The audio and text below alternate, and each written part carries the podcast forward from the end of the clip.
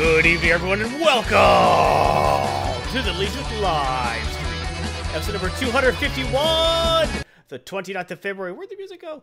2020. Welcome, everyone. I am Alex Garthon Marsh. With, as always, is Brett. Heathen dog, Garissima. Hello, everyone. I hope we find you well on this beautiful leap day. That's right. This day either happens or doesn't happen, depending on your philosophy of leaping things. I don't. I don't. I, I personally don't have an opinion. I'm just pissed off that uh, there's an extra day in this month that ruins my budget. That's basically all I care about. How does it ruin your budget? Uh, And there's an extra day to account for expenditures. I suppose so, but it's a shorter month than all the other ones. I mean, It's still. I mean that I- just just doesn't. I don't get it. I, I usually count on this month to actually be, you know, much less than the others because of the much shorter days. But uh, now there's an extra day, so it's not as much less as before. That's it's, it's a thing. It's a thing. I'm I'm I'm very frugal with my finances. That's good. It's important to be frugal with your finances. Yes. But what Oh, we're spe- not frugal with is entertainment. There you go. we give that away like like it's going out of style, That's right. but it's not. That's right. All right. Today's segments: Heathen Dogs, Heathen Dogma, Tabletop Fundamentals, Star Trek Adventures, The System, Part One. Yes, today we are going to talk about uh, the D20 system. I'm focusing on the D20 system because not a lot of people know about it, and it's new information. So I'm going to do most of the day today on that. Then I'm going to get in a little bit of, uh, of, of detail about uh, Star Trek Adventures in particular. But uh, it's the week after next where I'm going to get into combat, movement, ship combat, all that good stuff. All right. Garthon's comic pool, we're going to talk Shazam number 11, The Amazing Spider-Man number 40, and Batman: Curse of the White Knight number 7. Nice. And then in the RNG segment, I'm going to talk about a game I've played through or played Atelier Ryza, Ever Darkness, and The Secret Hideout. Atelier Ryza, search for the longer subtitle. And uh, good game, some pacing issues. I just gave away the whole review, but we'll talk about that later. It'll be fun. Nice. But for more information, all right, here, here it is, kids. Today's giveaway, we're going to give away Robothorium. Uh, it's a strategy roguelike where you play robots who are attempting uh, attempting to climb the tree of Ysgard in order to become the new Norse gods. Uh, What? You could be Robo Odium, uh, Robo Heimdallium, or Robo Siphium, I think. Oh, you think? okay. I don't think any of that's real. I haven't Well, played it, for the but I'm robot. Except for assuming. the robot. Okay, you're assuming. Well, no. What it actually, uh, Max actually streamed it last year for a while. But uh, what it is is uh, you are you're a bunch of robots and you have you're like a mercenary group, uh, a loose confederation mercenary group type thing, and uh, you you take jobs, you get money, and uh, depending on what faction you side with, uh, you're either robots for humans or robots for robots down with the humans you know and and uh, th- that's the that's the story part you know if, if you get in good with a certain faction you get aligned with their values. But uh, the main uh, day uh, day-to-day scene-to-scene stuff is a turn-based combat type scenario where you are exploring a space station aka dungeon and uh, you you go and uh, find your objective bring back your objective to the ship. You have you have a certain amount of resources that uh, if you de- if you delve too far in the ship, you'll run out of say energy or oxygen or whatever, and then you, you know, fail. So you so you, So you don't have to do some- so don't don't do that. Yeah, but uh, yeah, uh, you, you get to choose where to go. It's a it's a procedural type thing where I believe each uh, each space station is randomly generated. So no two stations are the same. And uh, you will you will of course face enemies to, uh, depending on what faction you are, or just depending on what station you're in. There'll be a set number of faction enemies there. Uh, yeah, it, it's it's pretty cool. I mean, the the the uh, storyline I did not expect it to be as strong as it was because these these turn-based games are usually the the the uh, you know your your choices don't really matter. You're just going to progress through the story the same way every time. But in this one, your your faction alignments matter to progress the story. So I thought that was pretty cool. All right, sounds good. So stay tuned for that when we give away Robothorium today sometime on the live stream. And starting soon, starting Friday, Heathen Dog and Max Leo team up. They Wonder Powers activate. If you're a robot, why need oxygen? To catalyze c- ingredients. There you go. You know, like, I, I, I could be wrong about the oxygen thing, but you, you they, they, they give you they give you a time limit There's some some some kind of thing that runs out, so you can't just explore every single room everywhere. Maybe it's battery power. Yeah. Who knows? Maybe it's better. I don't know. Anyway, Heathen dog and Max Leo team up four on Legion with and the Deuce. Ooh, yes, it's dual. It's co-streamed. Co-streamed. Deep Rock Galactic. Co-stream with subscribers Fridays 11 a.m. to 1 p.m. Central Time. Deep Rock Galactic. Danger, darkness, dwarves, drinking, danger. That's right. I said danger twice. That's how it is. Actually, uh, it. I didn't know how fun it was going to be. Now, uh, to you can play it for free this weekend. yes. Yes, it's it's downloadable for free this Unless weekend because you, they're having. unless this weekend is after the February 29th, 2020. Fair enough, but uh, uh, they're having their two-year anniversary, and it's also on sale after this weekend. If you want to keep playing it, it's uh, fifty percent off. Normally, it's twenty nine ninety nine, and right now until I believe March twelfth, it's fourteen ninety nine. So enjoy and pick up.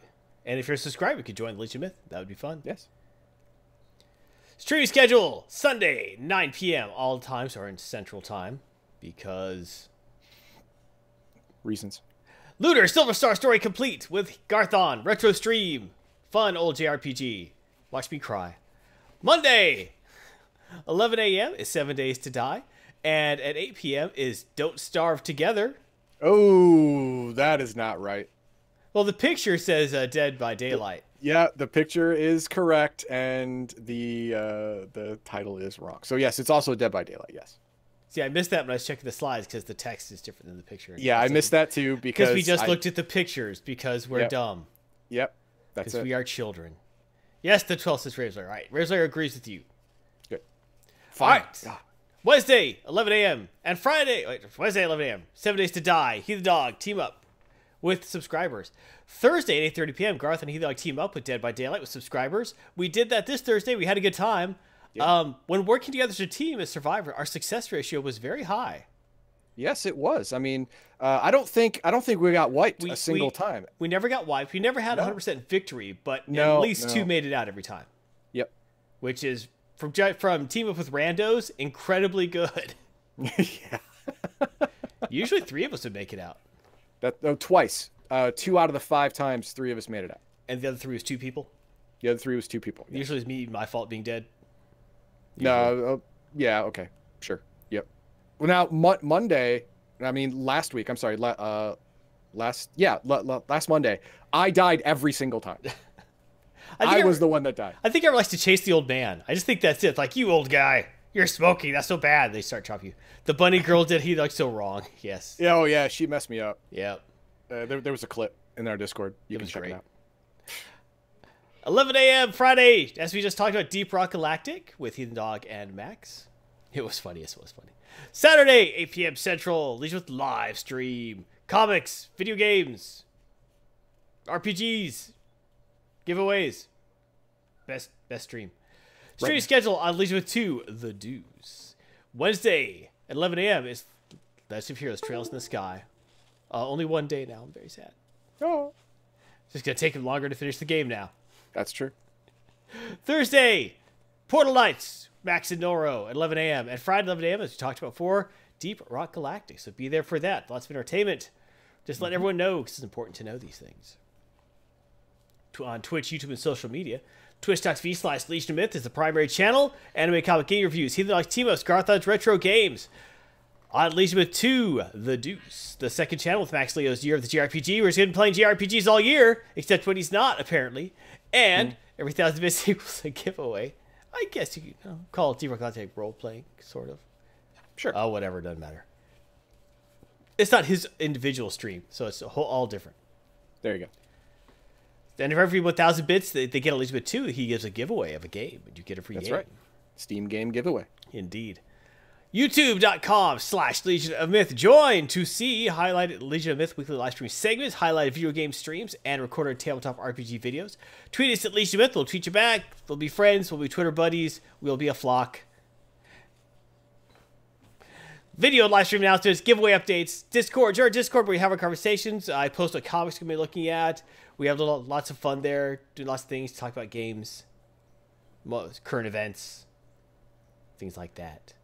And don't forget to get our gear. Shop.spreadshirt.com slash Legion of Myth. Impress your friends. Intimidate your enemies. Find love with your Legion of gear. Shop.spreadshirt.com slash Legion of Myth. And indeed, Wat the flock indeed, Ravenslayer 38.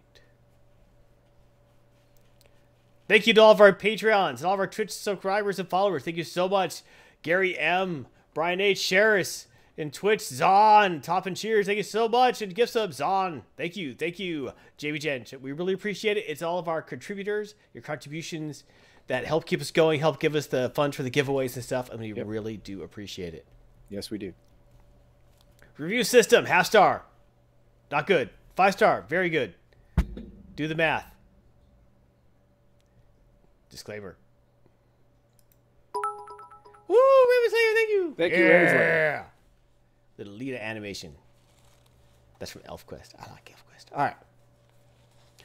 The opinions and commentary expressed in this episode are solely the opinions and commentary of the individual commentator and are not representative of the entire Legion of Myth organization. While we make an effort to provide a family friendly atmosphere, there may be the occasional use of foul or even offensive language, and this video is not targeted towards children under the age of 13. No. For gosh sake. Thank you for understanding and continued viewership, and join us when you are over 13. Or when you have a credit card. Yeah. Either one. Either one. I mean, no. no I mean, no, no, just credit, No, just, no. just. If you're old enough no, to get a credit card, you're old enough for me. Come on in. There you go. There you go. Give us your money. There it is. Wait, bad, bad heathen dog. Some- How dare you? Some dogs have credit cards, so that that that got weird real quick. Max has Carmen Miranda working for the Legion now.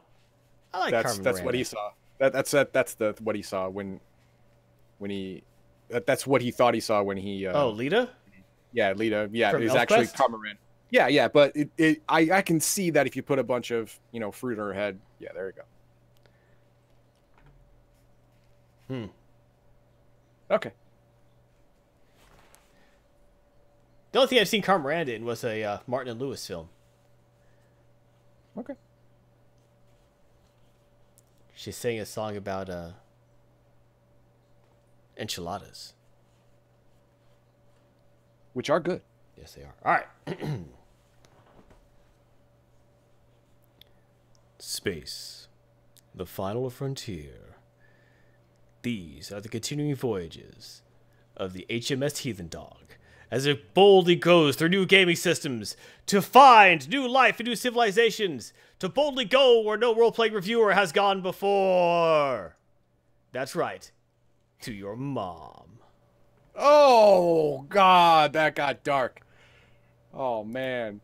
Okay, well, that was something. All right, everyone. Uh, hello. Thank you for tuning in. Hope we find you well here today. Today we're going to go over Star Trek Adventures. We're going to go over the system. Now, it's a 2D20 system by Modiphius, so a lot of you may not be uh, familiar with it. And while it's not too terribly difficult, it is new information for most people. So I'm going to use the majority of my time here to talk about it. That's why I have this as part one of two. And if you're looking for more Star Trek Adventures or more uh, tabletop RPG explanations and uh, and workthroughs, go ahead and uh, subscribe and like and all that good stuff. We appreciate it. And if you don't like me at all, you just don't like the the cut of my jib, then go ahead and dislike. That's fine too. Just make sure to comment below and tell me what what's wrong with my jib and how do I recut it. The algorithm doesn't So- care as long as there's someone clicking something. Exactly. All right, so let's go to the credits. The publisher is Modiphius Entertainment. It came out in 2017. The uh, lead system designer was Nathan Dowdell. And uh, you can get your very own copy of DriveThruRPG, the hardcover and PDF combo for 61.87, or you can go to eBay, just get the hardcover, gently used, 44.75, or what I recommend is Amazon. If you're looking for a hardcover, go to go to Amazon because then you get it for thirty-seven dollars and eighty-six cents. Oh, you got a little robot there. Oh, I did. Oh yeah, you're very robot right now. I'm I'm robot. I My am- connection's am- good, but you're a robot right now. I am the robot. Yes, you are. Beep, boop. All right, now I'm going to take this opportunity to talk about the hardcover. Now I have it right here. I got it as a gift, and as you can see, all of the pages Ooh, those are nice pages. are black. That's a Now, lot of also, ink. I don't know if you can see the reflectiveness. Oh yeah. Yeah, it makes it terribly difficult to read. You have to have the light in a perfect position to read it, or else you have to keep adjusting the book up and down and left and right depending on where you are on the page. So the black paper, while cool looking, does not bode well for reading in in an inside environment with a light bulb.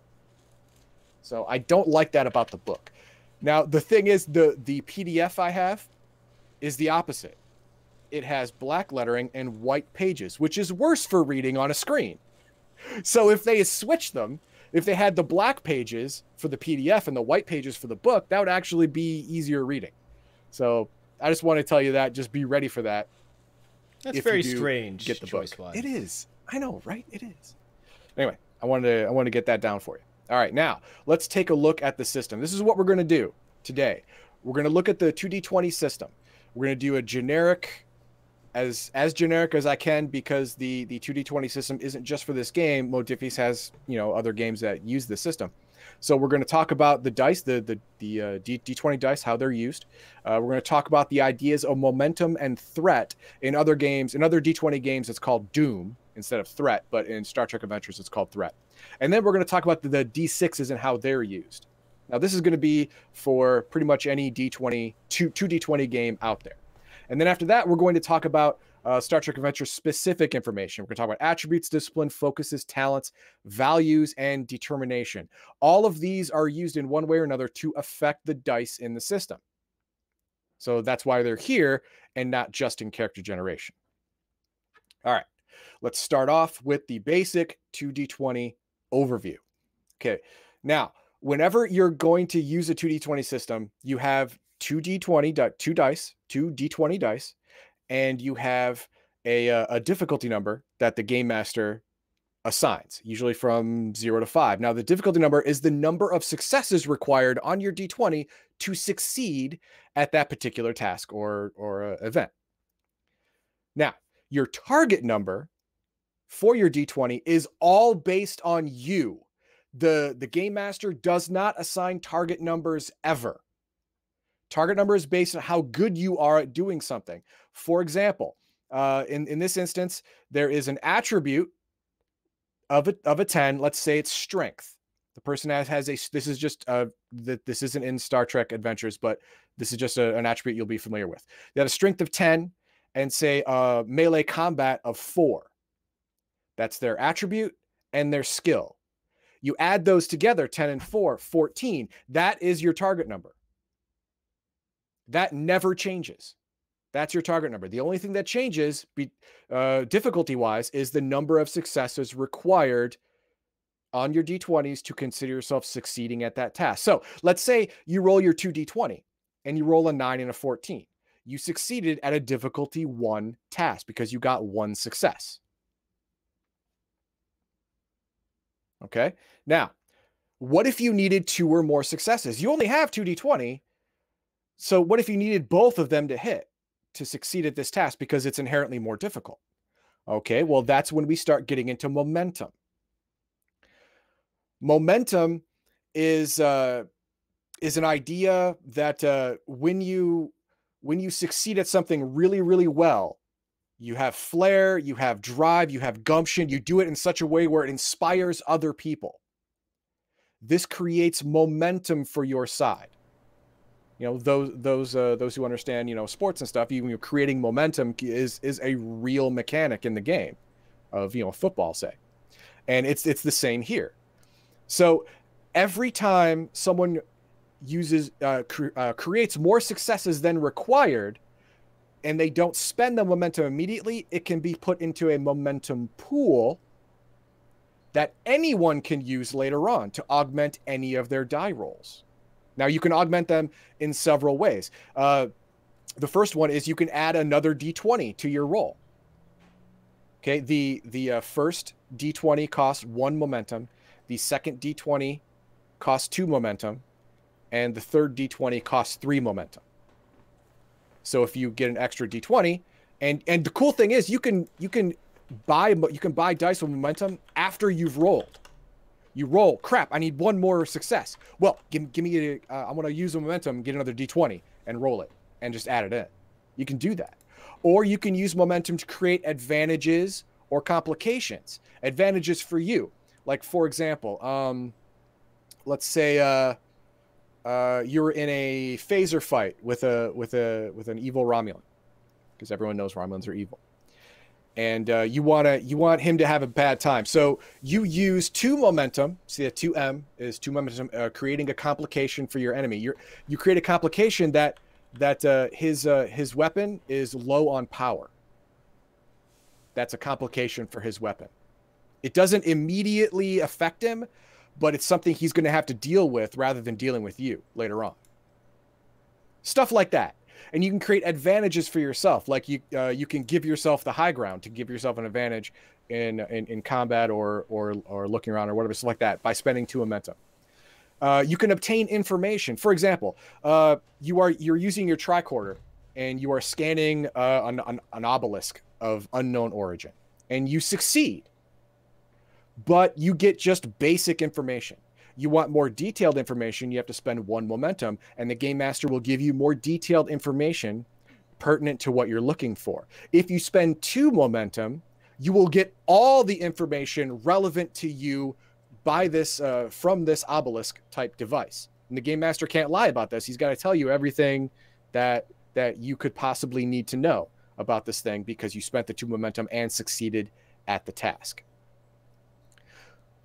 What if there's no momentum in the pool and you need to make this roll? Well, you can buy momentum. You can buy it from the game master in exchange for threat, or if you're not playing uh, STA, then Doom. And this this gives the game master a kind of momentum pool of his own that he can use for the NPC villains. Now let, let's see how that works. Threat. Uh, the game master, like I said, uses threat just like just like players use momentum. You can also alter the game in all the ways that a player can alter the game. Uh, he can give an enemy more d20s. He can give you a complication or or give give uh, give his NPCs an advantage. Uh, he can he can create problems for for you uh, by by making a task more difficult. Like for example, if an NPC enemy uses suppressing fire, just just full auto, just bam, bam, bam, bam, bam, bam, just in your entire area. Probably not going to hit you, but it's going to mess up your concentration when when trying to activate the, the the this this broken shield generator. So it'll make it one more difficult instead of a difficulty one or two. Now it'll be two or three. That's creating creating difficulty for the player. You can also use use momentum to call reinforcements for his side. He can use one momentum uh, to call uh, a thug, you know, like a, a low level NPC villain to the fray if you're winning too easily or or if it's calls for the story. Or you can use two momentum to call a lieutenant type character a stronger npc villain to come to the fight immediately. And he can also alter the environment using threat. Spend two or more threat you can uh, uh, the the game master can create a warp core event or a plasma leak or something that alters the environment to make it hazardous. That unless you fix it you're going to take increasing damage every round stuff like that. You know to increase the the uh, the uh, story uh, uh co- complication and therefore excitement. Now uh, threat momentum like i said have pools. If you don't use your momentum that you've gained from a very successful task you can put it in the pool so other people can use it later. Now this carries over throughout the entire game. The pool diminishes by one after every scene, which is like every encounter. But other than that, it will carry through the entire adventure. So at the end of the adventure, a lot of times both the the players and the game master will have giant pools of momentum and doom or threat. And then that will create a real climactic battle you know a whole a no holds barred everything's blowing up everything's everything's you know rolling box cars or everything's snake eyes you know stuff like that. It really ma- it makes for an exciting final scene. Hmm. so that that's that's why they have the pools you know carry on uh, beyond the the initial uh, the initial scene that you're in. I just wonder how fast pools actually build in gameplay. Oh, that's that's an excellent thing. I'm I'm going to tell you that right now. Uh, a lot of what a lot of people do is uh, they will take difficulty zero tasks, which means that you don't need a success to just so they can build momentum. Yes, uh, you can choose to either roll or automatically succeed. If you automatic, automatically succeed, you're considered to get no successes because you don't need successes, but you succeed in the task. If you want to roll, you can roll, and most people do, especially if you have a high number, uh, a high target number, because uh, every single success you roll automatically goes into the momentum pool All right. And that that can be used for everybody later on. So a, a, real tactic for this game, for for the two D twenty game, is to uh, roll as much as possible on uh, on really really simple tasks, difficulty zero or difficulty one tasks that you have really high scores in, because then you can build even more momentum. As an example here, let's say this is a difficulty one task, and you are uh, Lieutenant Paris from Voyager. You have a uh, a piloting a piloting ability uh, that you uh, this is like a you have to go around to the other side of the planet. Difficulty zero, okay? Difficulty zero, but you want to roll. Your target number is 17 or lower, which means you have to roll 17 or lower on a d20 to win. You take a momentum from the pool to add a die. All right? The reason being is because what I'm going to get into in a little bit, you have a focus on on uh, piloting maneuvers. That means whenever you're maneuvering a starship, you uh, every success counts as two success. Every success on the d20 counts as two successes for the task. So you roll. You you you roll three dice because you borrowed one from the momentum pool, and let's say you gained all three successes. That's two, four, six successes. You need none of them to see in this task. All six go in the pool. You took one away from the momentum pool and you added six into it. You netted five for everybody else with that one maneuver. All right. Now, yeah, it's the, the, does it sound cheap? yes. Yes, it is. Now, the game master has the ability to disallow you from rolling a, a, a zero difficulty task. He has the ability to do that. It's all up to the game master. You can ask, he doesn't have to say yes. Hmm. So remember that. Hmm. All right, now we're going to move on to the D6s. These are the other dice you need. You only need two kinds of dice D20s and D6s. These are challenge dice. These, uh, th- these dice you roll to see how effective a successful task is. Usually damage or resistance to damage or, or some, some other uh, variable that, that can happen because of a successful task. Now, they're not just regular one through six. No, these are, these are a modified D6. You can purchase these from Modiphius they have special d6 die to where one has a one side has a one one side has a two two sides are blank and then two sides have the starfleet symbol. All right now what this is is the starfleet symbol on a regular d6 is a roll of a five or a six. That gives you one as a result plus the effect goes off. Now what is the effect? An, an effect is usually the special ability of the device that you're using usually a weapon. Uh, for example, all Federation phasers have a uh, have a, uh, a certain effect. If you roll an effect die, it is, I believe, uh, penetrating, to where uh, you roll an effect die, and for for each effect die that you roll, it takes away one from the resistance of your target. And the uh, uh, Klingon or Romulan, they have vicious. I think Klingon has vicious, to where for every time you roll an effect, you get an extra damage die or, or an extra damage every time an effect is rolled on top of what you roll regular. So, for example, l- let's say uh, you roll, uh, you you you shoot someone with a with a phaser, and you and you roll four four d six challenge dice, okay, and you roll a uh, one three four five two, yeah, one three four five two. So for the one and the two, you get one and two damage. So that's three. For the four, you get nothing. That's a zero. But for the five, you get one. So that's four damage. Plus the effect goes off the, the, the effect of the Starfleet phaser. So not only do you do four damage, but the effect goes off as well. And that's that's basically what the what the D6 dice are used for. They're used as challenge dice using the challenge die result to give you the the relative strength or weakness of a successful task. Basically it. Okay, now does anyone have any questions about the basic 2d20 system?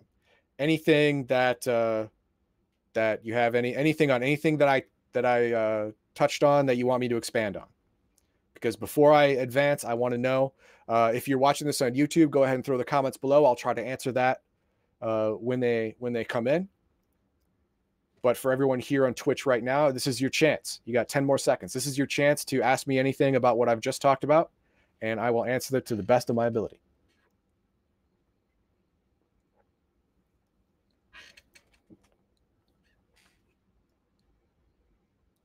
Oh, we're good. Okay, you're good. All right, all right very nice, very nice. Now, let's talk about the uh, Star Trek Adventures game more specifically. Okay, we're going to look at characteristics now. There, uh, the first two characteristics are attributes and disciplines. Your attributes are your base innate natural ability at something, and your disciplines are what you are trained in by usually by Starfleet. You're trained to do. So your attributes are control, which uh, is your ability to uh, do precise action and uh, mental discipline.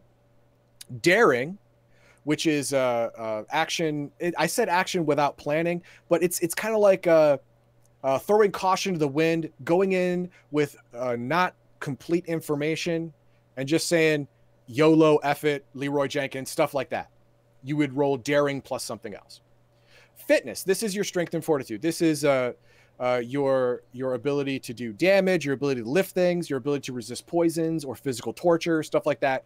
It would be a fitness based target number. And then there's insight. Insight is your empathy you have with other people, your ability to read other people's states, and uh, also your general uh, wisdom and experience. Uh, if if if that is uh, you know part of a role, then that would be the, the base of your role. Presence is basically your power personality. You know, like Kirk had a had a big had a giant presence you know, he walked in the bridge. You know, he walked in the bridge. This uh, this is for intimidation, uh, uh, normal diplomacy, I suppose, uh, st- stuff like that. That's what your presence is role for. And then you have reason. This is your intelligence and your your raw intelligence, your ability to, to compute things, think things through logically, and observation. Your ability to to see things other people don't, or see things more clearly than other people can. Your base would be reason. Now, your disciplines add to your attributes to create your target number, but this part is what you are trained in. This is your training on top of your innate ability. So the disciplines are command, which is your ability to lead. So if you were uh, if you were say uh, on a battlefield and and you you grab the the flag from the standard bearer and you wave it in the air and you say gung ho man let's ride and you just run into the fray, that would be daring and command. That would that would be your target number to get people to follow you. you should try to make that roll because a guy running into a battlefield alone is just a dead guy. And then there's conn. This is your ability to pilot a vehicle, be it a starship, a shuttle, a bike, whatever. This is your training in piloting. Then there's engineering, creating and repairing technology. Uh, mostly if it's fine work it'll be control which is precision plus engineering if it's uh if it's say a more manual labor type thing like like uh, like you have to put together this giant machine it might be fitness plus engineering because you have to lift you know 50 pound parts and put them in you know in just the right way. It, it, it all depends on the game master. The game master chooses the attribute and the discipline that is relevant for the target number in this task. That's interesting. I like that. Yeah. Then there's security. Security is using and gauging force. Now, I made that very vague because it is very vague. Uh, use security when fighting, both both melee and range combat. Use security if you're analyzing a situation tactically.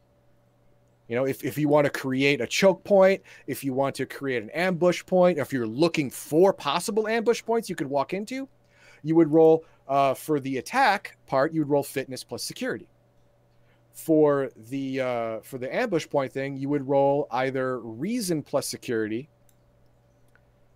No, it would be not either. It'd be reason plus security in my mind. Would, that would be it. You know, so uh, all of your disciplines, depending on how you use them, can be attached to different attributes. And of course, there's medicine, the physical and mental aspects of a living being. This is uh, recognizing, treating diseases. This is uh, applying first aid, understanding that you know, blood spurting out of the body in large quantities is super bad, stuff like that.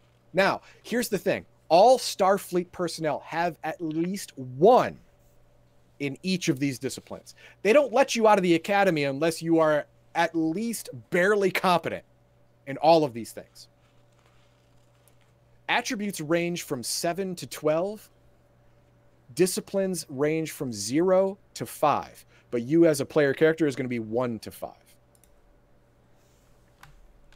Okay, now, next we have more characteristics. We have focuses. I, I briefly talked about that earlier. A focus is a specialty.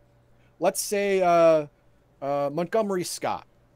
He has he has a really high uh, he has a really high uh, reason and control, and he has a really high engineering. But he specializes in, say, uh, warp core mechanics. So that means any roll having to do with warp core mechanics, every success counts as two successes Ooh. instead of one. Now, to be fair, rolling a one counts as two successes all the time. But with a focus, a simple success becomes a double success.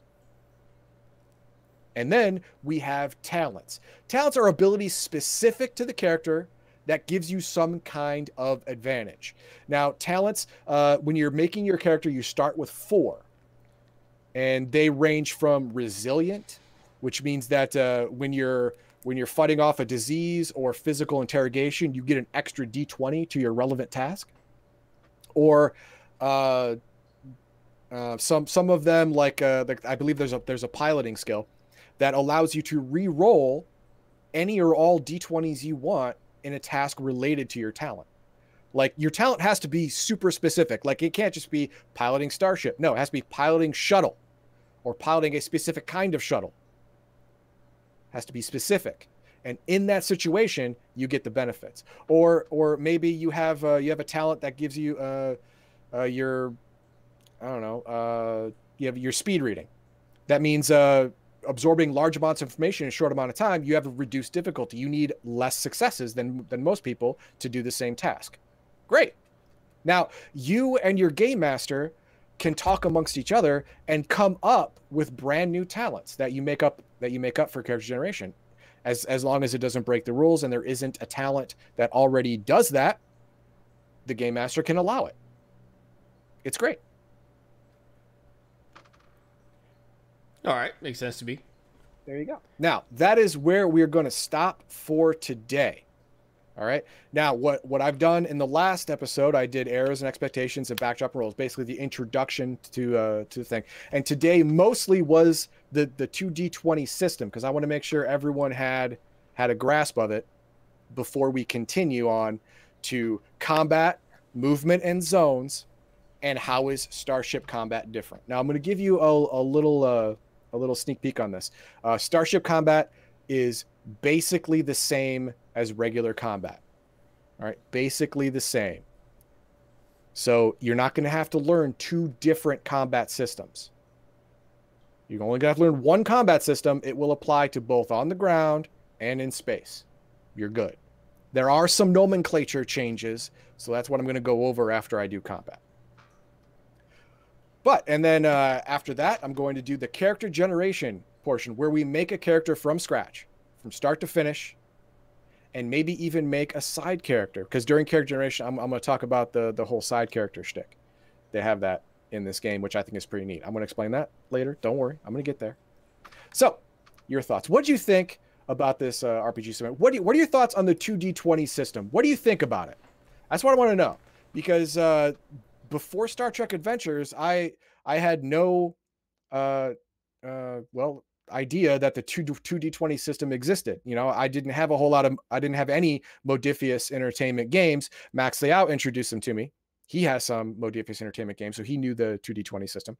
So what do you think of it? Is it better? Is it worse than than what you're used to? Let me know in the comments below. Uh, is there after this, is there a tabletop RPG you want me to review? I'll check it out. Don't worry about it. And if you like this video and you want more, please like, share it with your friends. Uh, if you like tabletop games, your friends like tabletop tabletop games, go ahead and share this with them. And so they'll even like you more. I promise. It's gonna be good stuff. And of course, subscribe to Legion of Myth for your anime, comics, and games needs. Be a legionnaire.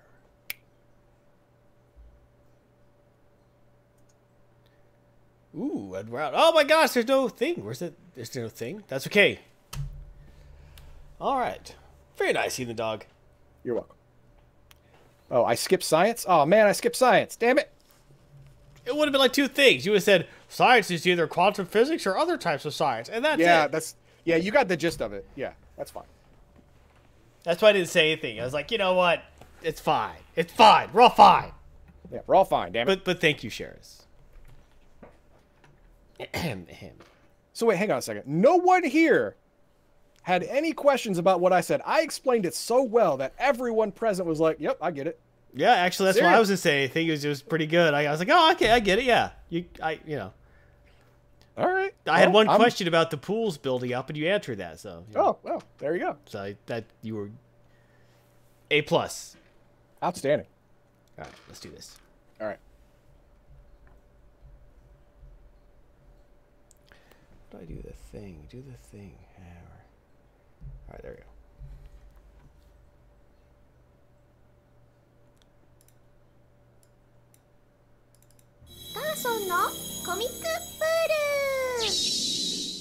Welcome to Garthon's Comic Pull!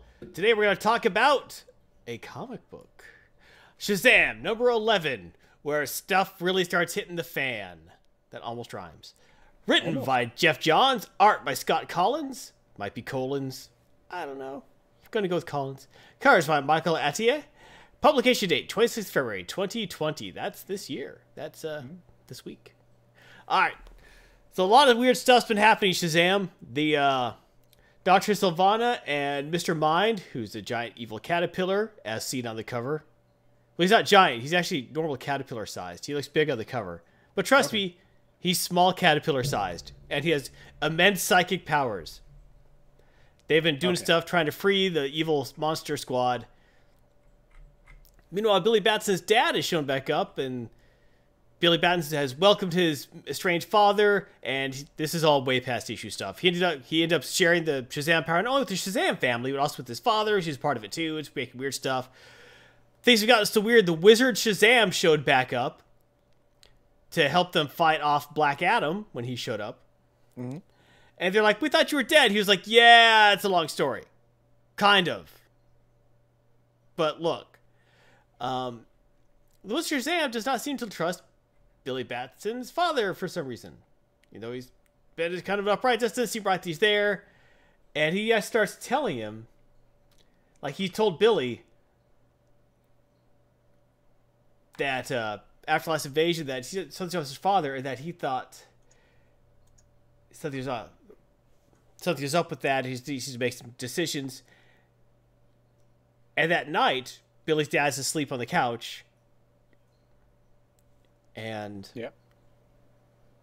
the wizard Shazam shows up there and basically tells him, "I cannot have you interfere like this. You will, you will ruin my plans."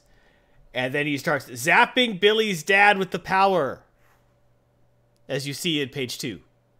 Yeah. Is he taking the power from him, or is he? Yes, he takes the the power of Shazam from Billy's dad. Okay. Uh, this leads immediately to a fight where he's like, You attacked my father. You took. He's like, Yeah, I took the power of Shazam from him because he's messing with your ability to be the guardian of the Earth dimension. This isn't right. This is wrong. And, uh, well, and so he ends up Shazamming out and getting in a fight with the wizard Shazam. Uh, Buster Wall, big old brawl. Meanwhile, back in the magic realms, Dr. Sivana is having a talk with uh, Mr. Mind, the caterpillar, who's in an ear canal. You know, he's in the ear canal. That's gross, but okay. Well, where's he? Like, he's a little, he's a tiny little caterpillar. Where's he gonna hang out? Well, it's just giving me giving me. Uh, oh yeah, it's Star Trek Star Wrath Trek of Khan. 2. Yeah. Yeah, Wrath of Khan stuff, and that's weird. Yeah, it That's is. making me feel bad. So, and he's basically explaining to Dr. Sivana, okay, here's how we're gonna go. We're gonna take this. and we're gonna use the portal in your eye. And we're gonna melt this Shazam dagger, and it's gonna op- melt all these locks, and it's gonna free all the monster squad of evil, and it'll be great. We'll be able to take back over all the magic lands, the monster lands, all stuff. It'll be great. And then there's, you hear like, oh, it's like, whoa, doctor's like, what? Are, are you okay? Are you okay, Mister Mind? It's like, yeah, we we lost connection for a second. Don't worry, it's okay, it's okay. Um, something's happening with with uh, Shazam. That that idiot kid is actually helping us. They don't. These kids don't know what they're doing. It's great. Um. Meanwhile, the rest of the Shazam family kids all jump in to help Billy. Uh, they beat up the wizard. The wizard tries to take away Billy's power, and he can't. For the same reason he couldn't take away Black Adam's power. He gave him the power. He can't take it away. He can take the power that they give away, but he can't because he granted it to them. He can't rescind it. Makes sense. Okay. Um, depends how the contract's written, I suppose. Okay. But eventually, Billy figures out how to just kind of get rid of him, right? And the wizard sounds like, "Look, you're making a mistake. You're going to regret this." He's like, "No, you were going to attack my dad." And so they managed to send him away at the same time that Dr. Sivana frees all the evil League of Monsters. Uh, the wizard leaves out screaming like, "You're the evil one! You must be destroyed!" And then Billy zaps him away. And uh, Billy's dad uses the power of Shazam to zap the wizard away and transport him to the Rock of Eternity. He's like, "Well, no." Billy sits back. Anyway,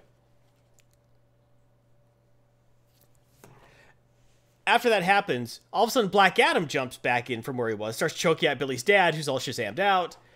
And he's like, "Well, what are you doing? Let me go!" And he says, "Oh, uh, if I'm to bring back my family, I stand with Mister Mind. Give me your power, and Billy, uh, and your father lives, Billy Batson. You're a fool." And he starts chanting a magic. Billy's dad calls him a fool. Chants a magic spell at Black Adam and teleports him away. Huh? And Billy's, they're all like, wow, that was cool. How'd you do that? He goes, Billy's like, how did you do that, Dad? He's like, oh, well, maybe it's because I'm older. I got this voice in my head, you know, the wisdom of Solomon. And Billy goes, yeah, I have that same power. I don't, my powers aren't divided up. I have all the powers. I know wisdom of Solomon. I'm using it right now. It's not a voice. It's like a knot that put your stomach. It's a buzzing. It's a conscience. He's like, what do you mean, Billy? And he's like, and Billy figures out, it's like, wait a minute. With everything the wizard said, with everything you saw, with what you just did, it's like, he says, you, uh, the wisdom of Solomon doesn't mean you automatically know everything. It's a feeling, it's a moral compass. This whole time I thought Mr. Mind was the Dr. Sivana's Mary, but he's not. And then the dad speaks nobly about it. He's I've been communicating with Sivana the whole time. Mr. Mind is right here. It's been inside Billy's dad the whole time, Sure. which I thought was a great plot twist. Because they've given hints throughout the whole 10, 11 issues. Well, the whole like five issues since Billy's dad has shown up. Like you'll see Mr. Mind, Sivana talking to Mr. Mind, and occasionally they'll be like, "Oh, there's a jostling or something," and he thought it's from him being in Mr. Mind, but no, it's what's going on with Billy's dad. Right. And, but the idea of Billy's dad being being an infiltrator is is not surprising. I mean, right. the- It- Billy's dad being the illustrator is not surprising at all, but Yeah, the fact that Mr. yeah. Mind is in Billy's dad right now is surprising. okay, yeah, that was a twist. Right, that was the twist. Well, yeah, because I expected Billy's dad to be, you know, it was just a matter of time before he was revealed to be evil, Yeah, or an I interloper, mean, the- or a clone. The best way to to get to a teenager with daddy issues is with their daddy. Right, exactly. So there you go. So not a surprise. The twist was that Mr. Mind was there the whole time. Uh, Billy freaks out like, "Yeah, my dad!" But it's too late at that point. The big portal shows up, and the Evil League of Evil, the Monster League, shows up, and they are just ready to kick everyone's ass. Uh, that's the big climax.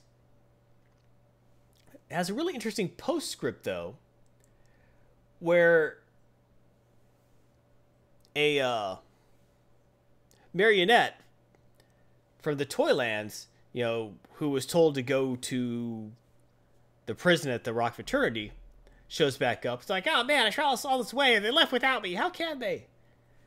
And there's one person left in the prisons who you kind of saw in Shadow in a couple issues. He's like, "Hey," says the guy in the prison. "I was left behind too. Get me out if you can. If you get me out, I'll get you out." There's a little magical red sun over there that's keeping all my powers. You're soaking wet, so you can put it out. So he puts it out, and then the door breaks open, and it's Superboy Prime. Oh, damn it. Oh, he oh, he said he was gonna get out one day. Yep. And well, basically rolls open the door, immediately evaporates the magical marionette with his heat vision, and goes, "You idiot! Like I need to team up with you. Like I need to deal with anyone. Look out, Well, for a second. Yeah, for a second the team up was helpful. You, you kind of did need the team up for like 0.5 seconds, and then after that you immediately dissolved it.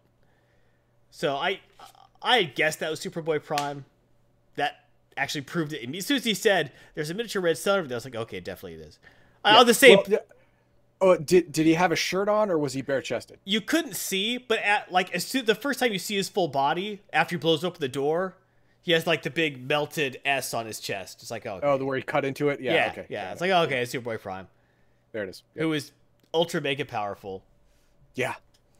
Yeah. But it- what was funny though was the whole time like Doctor Savant is freeing all the other monsters.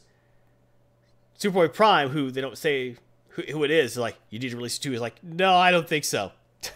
You're too dangerous. You're too uncontrollable. It's like you're freeing the other monsters. I'm a monster too. It's like, yeah, no, you know, no, sorry, you're staying in there. Tenth out is fun. Yes, he is. But I like how they're re- able, willing to free any monster except him. It's like, eh, no, you stay in there. We're evil, but we want to be able to control the world. You're, you're kind of good, burn it to the ground. Yeah. right? Yeah, you you want the universe in cinders. Where, yeah, that's, that doesn't it. help. Yeah. I don't want to rule a universe of cinders from my grave. No, I'm cool. But yeah, he got out. So fun book, lots going on, big twists, big crazy things. They they revealed everyone knew. The reveals are nice, but they're not surprising. You knew Billy's dad was going to try to be evil or something, and he's probably not evil, but Mr. Mind is there, which makes you wonder if like where Billy's dad even came from. Like, is it actually Billy's dad? Is it a clone? Is it a magical creation? Did Mr. Mind just find him as a bum in an alley and pick him up and say, okay, we're going to dress nicely and be decent for a while to get close to Billy, to use his power? You know, who knows? Uh, well, I'm sure they'll tell us. So, fun issue. I liked it. It did not knock my socks off, but I really enjoyed reading it. Uh, the art's really strong. It's a little crazy at times. Could be better, but I enjoy it. Uh, yeah, it's a fun issue. But is it amazing? No, it is not. Three stars for Shazam number 11. I liked it. Better than average. Art was good. Colors worked really well. Um, has a tendency to saturate a little bit more than I like, as you can tell from the cover. Yeah. Yeah. It's very. Yeah, very purple, very blue. It's done to give impressions of feelings and stuff. I understand that. Uh, it's a little more than I like. It's not a very subtle color palette, but it works. Three stars. Fun book. I recommend it. If you like, Shaz- if you don't like Shazam, this is not the book that's going to make you like Shazam. No. If you like Shazam, then yeah, it's good, pretty good. So, what did you think of this segment? What are your thoughts on Shazam number 11? Is there a book or series you would like me to review? If you like these reviews, please like and share and tell your friends, tell your enemies, tell your teachers at school, like, hey, I don't need to read. I watch a stream on YouTube and Twitch. They talk about comic books, and that's better than reading. The Scarlet Letter sucks anyway. That's never going to help me in my life. Because the Scarlet Letter is a terrible book, and Hawthorne could go and bite my balls. That stupid Puritan piece of crap. Anyway, subscribe Wow. to Legion Myth, anime, comics, games. Be a Legionnaire. Nathaniel Hawthorne sucks. I just, he does. Okay. All right.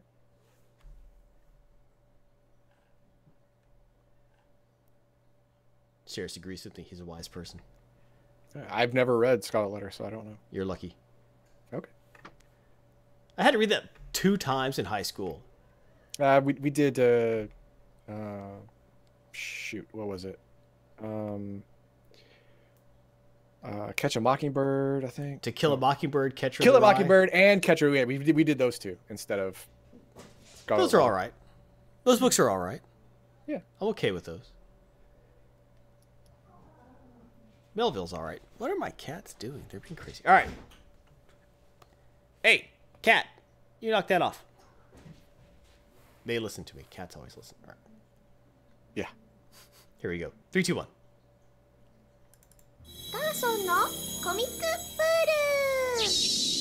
Yes, Garthon's comic poll. What are we talking about today, Garthon? Well, Garthon, today we're talking about the Amazing Spider-Man, number 40. Made by Marvel Comics, written by Nick Spencer, art by Iban Coello and Zé Carlos. Colors by Brian Reber and Pete Pantaz Pantazis? Pantazis? Pantazis. Pantazis, eh, whatever. Publication date, 20th February 2020. All right. So, a lot of crazy stuff's been going on.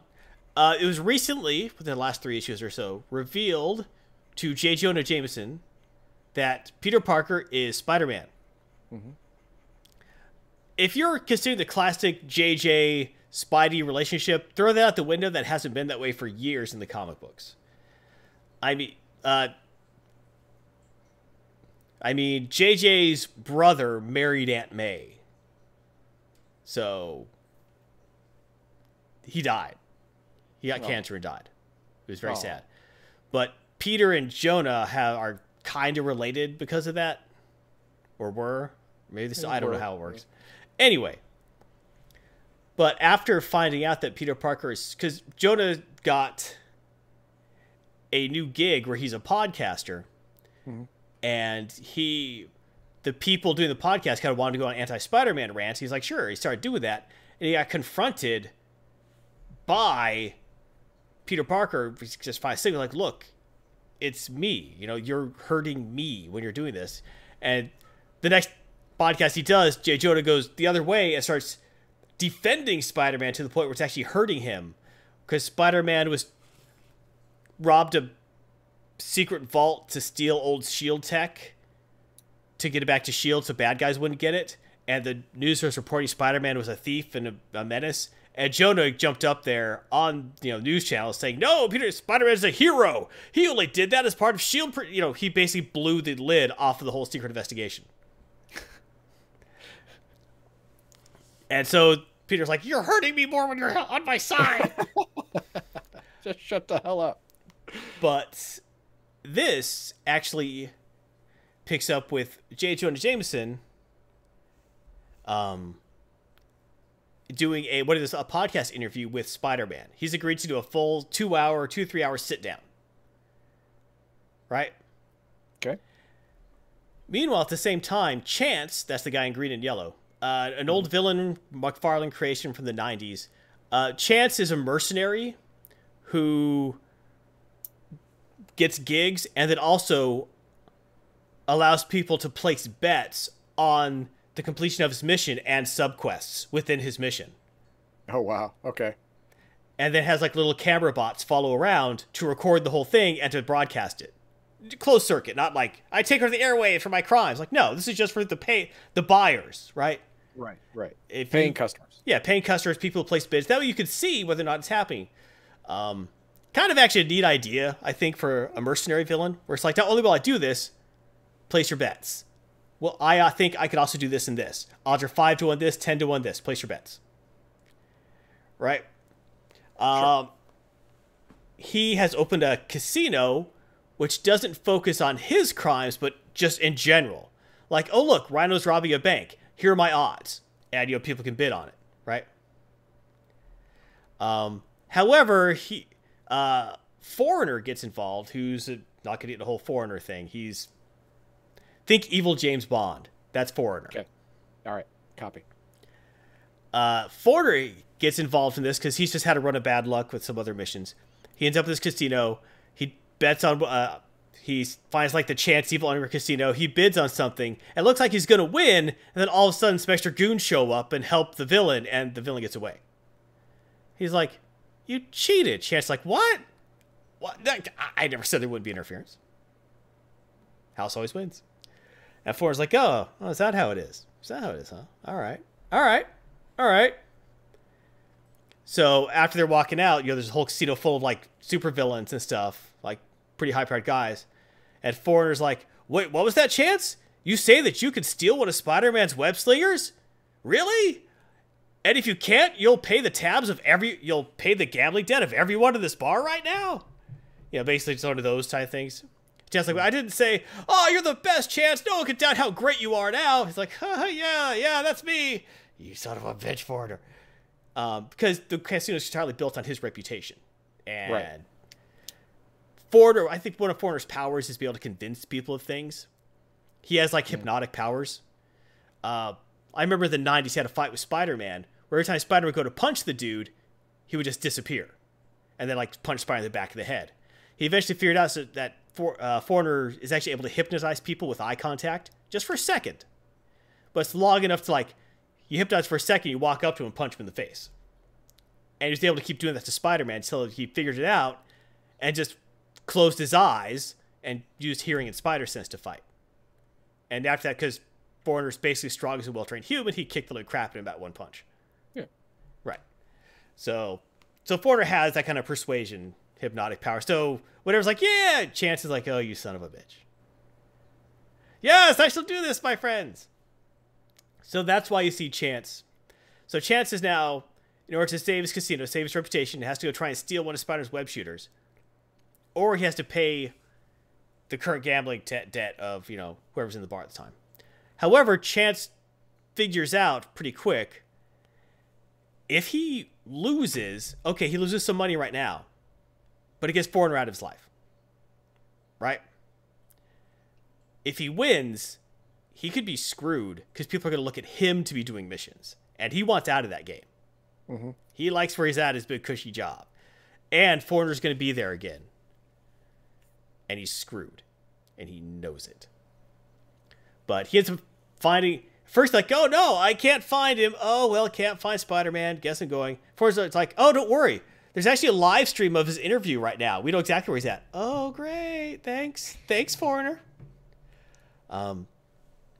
Meanwhile, the interview with Jay Jonah is actually pretty interesting because it starts off like really friendly, but it pretty quick starts going back to the old JJ uh, Spider-Man dynamic. Whereas like it's like, oh, but we're kind of friends now, right, Spider-Man? Like, yeah. Of course, there was that time where you sent all those robots out to kill me. Well, there was that time where you kept breaking the law. And there wasn't, you know, basically this have started like going, and it was actually Nick Spencer can be a great writer. He can. His run of Captain America was a freaking nightmare. Yeah. But it actually ends up being really interesting seeing those two go back and forth. Um, and that's when Chance kind of busts in, and Spider was like, "Oh, thank God! Oh, thank God! There's a supervillain here." so they get in a fight, and they're going back and forth, and Spider's trying to figure, out, okay, what's going on here? Why? Why is this? What's the motivation behind this? Why is he attacking me? And as they're in a fight, Jonah kind of leans over with the microphone, kind of like you see in the thing. He's like, "What are you thinking right now, Spider-Man? Now that you've just been beat, he's like, I think I need to get this fight over with and protect civilians. Get out! What the hell are you?" So it's like, why are you doing this? Like, this is in action. This is great ratings. Ratings are gonna be through the roof. You see, it's like producer with the thumbs up behind him. but uh, but as they're fighting, like Chance like leans in close to Spider's like, okay, okay, I'm on the, my back's to the wall. One punch against the jaw. Take me out. He's like, what are you? One punch, you idiot. One punch. It's like, okay. So he just cracks him, lays about, and Chance is on the floor looking at where the micro camera's like, oh no, bested again by my sworn enemy. If only I could hold on just one minute longer, because there's a time limit. I could at least. And then all of a sudden, a bunch of uh, hobgoblins show up. It's, I think, pumpkin heads, hoverboards. They were a gang that was created uh, like last year or something. Don't worry, we're here to help you out. Chad's like, oh crap. Hey, You've no one said there wouldn't be interference, right? Yeah, and Chad's like, you've got to be kidding me. As far as like, why are these guys here? I that's not their usual mo. But he's a fighting them, and one of them actually manages to just like four or five of them on Spider-Man. Man, one of them actually managed to knock the uh, web slinger off one of his hands or one of his wrists, and and Chance gets pushed in front of it, and he grabs like, oh no. and then as the hobgoblins other gliders fly off, he's Chance thinks, no, I can't. He's like, wait, wait, I can give it back. I can give it back. Spider's, as Spider's just staring up, looking like, "What are you? What? Where are you going?" Uh, and then Jonas are so, uh, "Oh, there. Excuse me. Uh, this is the part where you run off and do whatever it is, right? To go punch somebody some more." It's like Jonah, I have to. I mean, there are people in danger. I. He kind of thinks of it. It's like, you know what? Never mind.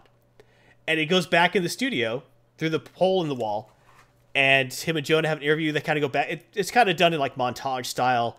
They argue, they laugh, they cry together, they get closer, then they fight again. You know, And it's actually a really nice scene. At the end, it's kind of cathartic for Spider to get it out, and this huge interview becomes like the most downloaded uh, podcast ever because it's a three-hour uninterrupted anything with Spider-Man. No one's ever been able to do that before. And Jonah's actually trying to help Spider's reputation because he has like the worst reputation of any superhero. And so it's really interesting. And he's actually trying to turn this around. And you see people listen to it, getting opinions. It, it's a real nice scene there. Meanwhile, uh, Chance returns to the casino. It's like, oh, looks look, Porter says, your winner, ladies and gentlemen. He's like, and Chance is like, oh, F off all of you. it's like, what? It's like, why, Chance? Whatever's the matter? Wait, British accent. Why, Chance? Whatever's the matter? You came out on top after all. I guess I'll have to cover all these people's debts then. He's like, you know it's not about the money. I, I'm ruined. Nonsense. There's no problem more capital can't solve. And thankfully, I know just where you can get it. He's like, oh no. Porter puts arm around him. That's right, Chance, old chum. This is the start of a very fruitful partnership which I, so, I thought that was great. I, I myself don't understand the uh, foreigner's end game here. Uh, foreigner's end game is influence and money. Yeah. As a supervillain, that's all he wants. So sure. he's just wormed himself into a lucrative villain casino. Wow. How? Uh, because he was able to work off of Chance's reputation. Chance's reputation is now ruined because he won. Why is it ruined? Ah, okay. I, See, that's what I See, I have to go back like three issues and explain the whole setup. Oh, okay, okay. It's a okay. long setup. All right. But basically, right. it boils down to let's see if they put it decently. dang it, that's all Spidey's perspective. Da, da, da,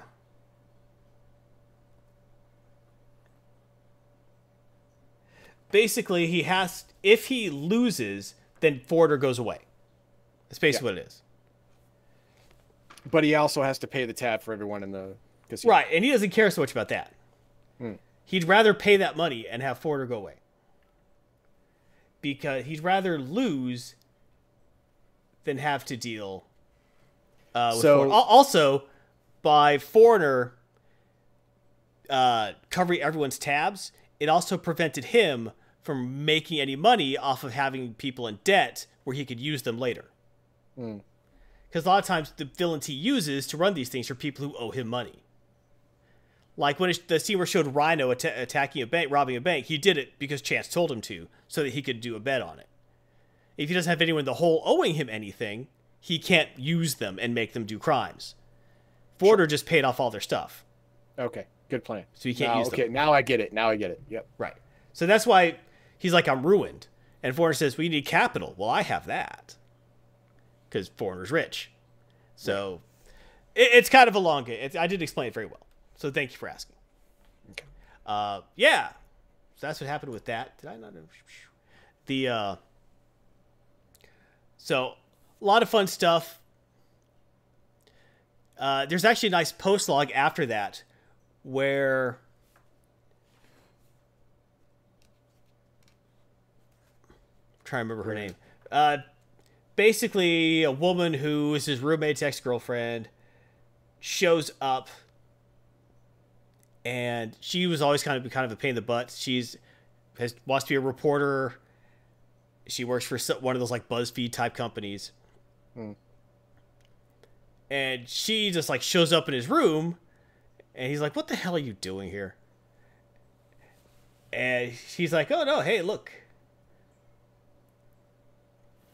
she's basically basically she offers him a job to come work for them and he's like what you want pictures of spider-man because you know I, I could give you that she's like no look we don't need your picture of Spider-Man. Your pictures aren't that great anyway. I mean, any kid with a cell phone gets better pictures nowadays. Wow. He's like, eh, it's the damn long zoom lenses. I can't cover compete with that nowadays. She's like, look, you're Spider-Man's best friend. Everyone knows that. So here's the thing. I need you to interview Spider-Man. Yeah, he's like, you just had that podcast, like, right, with Jonah Jameson, his like sword enemy. We need you to get dirt to explain his crime fighting from his point of view. His what's his Spider-Man's opinion. We need to know that. That's what people want to know. That podcast proved that. You write that up, you give it to us. We pay you. Everyone wins. If you want, he's like, you know, Spider-Man doesn't do what he does for money. He's like, then keep his half. We don't care. He's like, oh, uh, well, I'll talk about it with him. And she like leaves him a notebook. He's like, huh, all right. That could actually work out, I guess. Hmm. Which then leads to like she's in the car and she's on a cell phone and like the evil mysterious bad guy's like did he agree? Well he's i'm not sure. Yeah, i think so. It better be better than i think so. You know the consequences will be raw mysterious evil villain. It's probably the weird bug guy who's been teased for the past 40 issues i think it is now. Yeah 40 uh, the, I think they revealed his name, and I don't remember it because he's a really boring enemy made entirely of insects who has a hard on for Spider Man and manipulating things around him. It's been weird. Like I said, Dick Spencer can write. The old villain sounds like Bale's Batman. I don't know what he sounds like. He's made out of bugs. What do you, I, chitter, chitter, chitter? I don't know. Good point. uh, has some relation with Spider-Man. I don't know. Maybe it's Gwen Stacy's dad who turned into insects. And I don't know. They they gave him a name. He made Mysterio go crazy. Uh, I don't know. He's really uninteresting, but he's behind it all. This like all these people trying to get Spider-Man information, and he says motivation is to help Spider-Man or something. It's weird. That is what's not explained uh, explained very well, and he's not interesting and not important to this comic really. So it was a fun issue. I always liked Chance. I thought he was fun as a villain, kind of interesting mercenary character. I kind of, I actually hated it at first, but I've come to enjoy the evolving relationship between Jonah and Spider-Man. Um, I like how it's not like now Joe's like Spider is the best guy in the world. It's still very contentious, but you can tell Jonah has very conflicted feelings over it. It's like he likes Peter Parker, he trusts Peter Parker, he's related tangentially to Peter Parker. He gave Parker's first job. He, you know, has known this guy for years. And now he finally has proof of all this stuff, and it's he's actually wants to help him. Well, also, you know, he has to understand. Maybe, maybe he hasn't come to this realization yet, but all these years, he's been he's been ruining Spider-Man publicly every chance he get, and never did Peter Parker ever do anything retaliatory against him. Right. And he could have. He worked at the same paper as him. He could Right. have easily sabotaged something, but he never did. So he, uh, I don't know if he realized yet the the whole Oh. moral fortitude of Peter Parker, and he should feel even worse now. He does, but also Spider does stuff like leave him web to walls and things like that. You know, Well, that, that's more like getting pantsed. It is, but still, it's one of the, he- it is. They actually go into some of that. It's a very, I think Spencer's done a good job with the conflicted emotions both Peter Parker and Jonah feel about this. Um, so it's nice. I, I strong writing, except for the whole everything in this series has related to this overarching plot with this villain made of bugs with, I guess, mental powers. I guess with these weird motives you can never fully pin down. Like he's a Spider-Man villain who is obsessed with Spider-Man, wants to help him by destroying him or something. He wants everyone to love him first. It's never well defined, hmm. which doesn't make it more intriguing to me. It's just every time I see mana bugs, I just roll my eyes. So this character-driven stuff works really well. But then you add the, the stinger at the end with the yes, yes, he will work for you, Mister Man of Bugs. You know, uh, uh, that part drags it all down. However, art was very strong the whole issue. Setup was strong. The story for the issue is great. The overall story arc, I'm not sure about. But I'm talking about this issue. And I really liked it. So it gets the Garthon Silver uh, Electrum Standard of four stars. All right. It's in between silver and gold. It gets the Electrum There. Standard. There it is. Yep. Four stars for The Amazing Spider number 40 by Nick Spencer. Read it. It- It's a fun issue. Between 39 and 40 together go together. Fun issues. Can't go wrong with Chance. Come on. Well, you can, but I enjoyed it. You should too. That's my final analysis. What did you think of this segment? What are your thoughts on The Amazing Spider number 40? Is there a comic book or series you would like me to review? Please let me know, and I will do so. Make sure to like and share this review with your comic book friends. It really helps everyone out, including you. You never know who you'll help. It might be you. Subscribe to Legion of Myth for anime, comics, and games. Be a Legionnaire. Sorry, Sheriff, the stars doesn't work anymore. Yeah, that's sad. broken. but I, I still haven't figured out a way to get it into the new Streamlabs. I've tried. They're they're they're supposedly a way. I tried to do the steps that I got online, but it didn't work. So I don't know how else to do it. I haven't found a different way yet. But I have to I have to pee. All right, one more view. ガーソンのコミックプール Garthon's comic Paul is here. That's right, here to save the day from not knowing about Batman: Curse of the White Knight, number seven.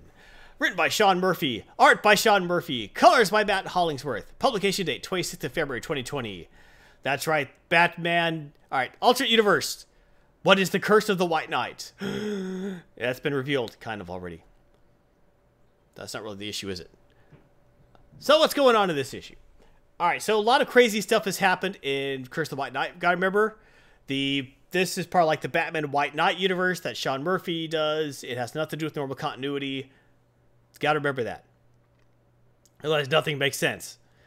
The so it was recently revealed that Bruce Wayne actually is not the scion of the Waynes, and that the Waynes apparently were killed a very long time ago, and that they were replaced by a, a villain who took on the Wayne name. It's all stuff where he makes him start questioning who he ever was. Uh, which really it shouldn't, because as he's discussing this with Harley Quinn, there's two Harley Quinns, but the, the good Harley Quinn, the first Harley Quinn, um, he's kind of explaining his feelings about what's been going on recently. Azrael has kind of taken over the city in a way. He's the Wayne legacy is in tatters. He's found out that all of the villain funds and activities that Edward Nygma revealed in the White Knight series about the Batman funds, all these rich people getting rich off of the disasters and chaos caused in Gotham by Batman. All of those funds were being routed through the Wayne Corporation to launder the money. And he had no idea. Even though he runs the Wayne Corporation, he had no idea. Because, as he explains to Harley, he was never there. He had no oversight over his own company. He made sure to hire people who would run it well, but he was busy being Batman all night, every night. And during the day, he was busy patching himself up or training or being at just enough board meetings to show he was still in charge. He never actually ran the company ever since he became Batman. Makes A- sense. and because of that, these people were able to go and like use his funds, his money to create the whole Batman slush fund that you know all the fat cats and super villains were living off of, and he just can't stand it. So he's decided that what he has to do is he has to nuke the whole thing. He's gonna have the only way he can figure out immediately to stop the corporation from still using the Wayne Corporation's resources is to immediately dissolve the corporation. What? Whoa! Overreact much? Damn. This, this is crazy. Batman's got this is why not Batman. He's overreact. He overacting is his thing. No. Okay. Um, also on top of that, Uh, he's also actually done through the DNA test to prove that he is actually not a blood relative Of the original one. of the original Waynes. DNA test confirmed that Azrael is the descendant of whoever wrote the words "I'm Edward uh, uh, Edward Wayne" on the wall that they found. So, and if everything that they know to be true is true, then Azrael is actually the true Wayne descendant, and he isn't. And Harley basically explained to him, "Well, why does it even matter? I mean, that's doesn't matter. You've always done what you tried to protect Gotham. You've always wanted to be a knight."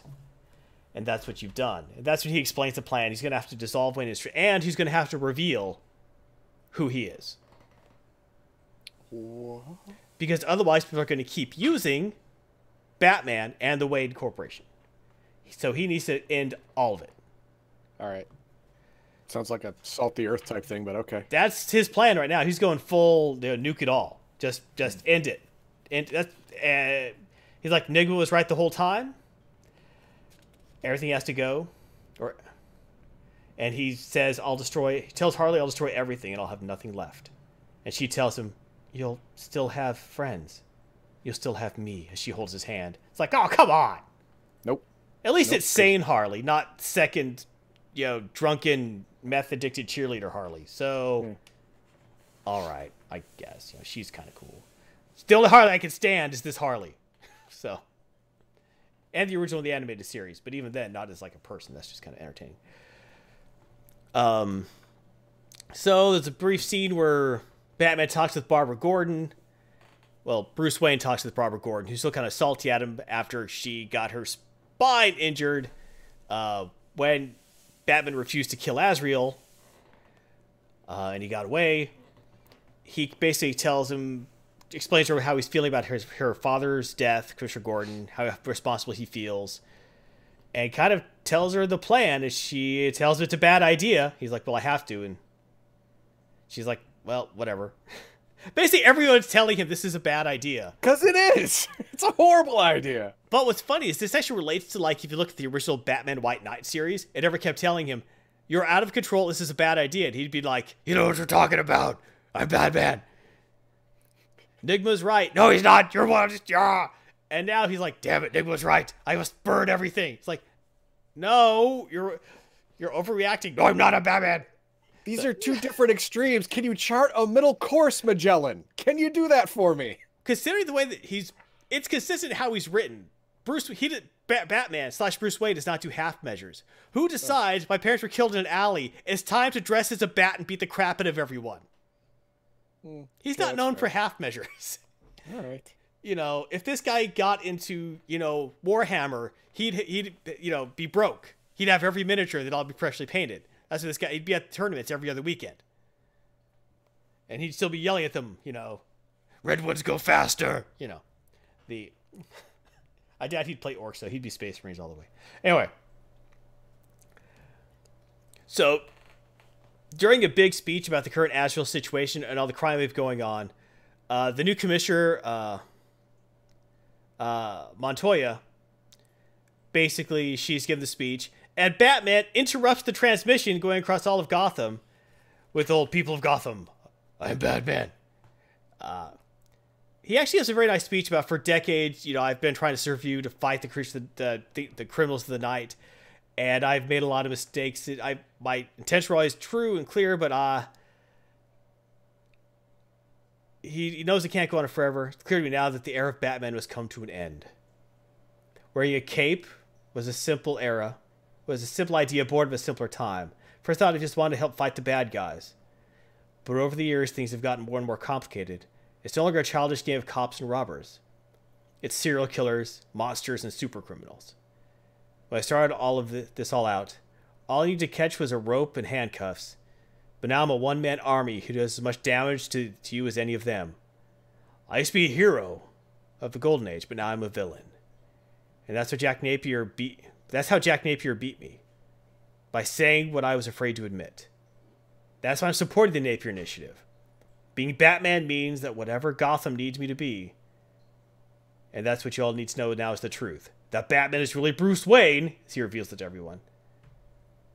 I recently learned that my, the Wayne Empire has been hijacked by those who have corrupted Gotham by most, by the elites, which makes you complicit in their crimes, which makes you even more responsible for criminals like Joker and Azrael. So basically, that's what I explains. He's dissolving it all, getting rid of the elites can't use it anymore, cutting off all their. You guys see like members of the elite watching, going, uh, cr- like getting drunk, like crap, starting to take shots, because like crap, because they're screwed. Because everything's going to be revealed in all, all the books, everything. It says, but first, I need a favor. Azrael's still out there. As soon as the sun goes down, he'll make his move. I can get him, but I don't want anyone else getting hurt. That's why I've asked for all of you to stay off the streets so I can catch him. I'm asking for your forgiveness. I said, I'm, asking you to trust me. I'm for permission to be Batman one last time. So after that, you know, fast forward to where he's talking with Commissioner Montoya. He's like, you freaking moron. Yeah. And it's basically like, look, that's I just if this does this has to work. I, if they trust you, they'll be out serious. If not, well, they're going to be the crossfire. And I tried to warn everyone I could. So I know it's a risk, but if the streets are clear, I know they're with me. And when it's over, I'll turn myself in. In Gotham, no one's above the law, including me. They're like, well, all right, we're with you, Bats. You know, the Gotham Task Office, the you know, the Batman Task Force is together. It's like, all right, we'll go with you. He's like, well, all right. Basically, sets to give everyone missions and jobs. He's like, okay, what will you do? He's like, I'll be in the Batmobile. Uh, destroyed most of them when he attacked, so there's only one left. And he says, well, that's fine. This one's always been my favorite. And it's the Batman 89 Batmobile, Oh, the original okay. Tim Burton one. Mm-hmm.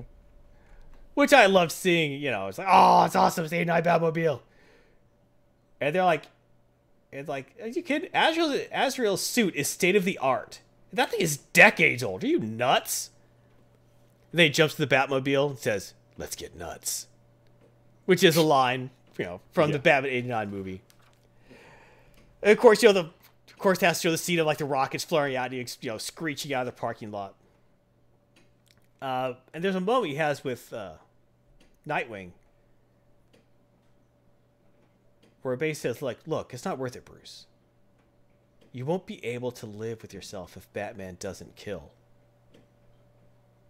Or you won't be able to live with yourself. Because you're talking like he might have to kill Azrael's like, you can't do it. You won't be able to live with yourself. Batman doesn't kill.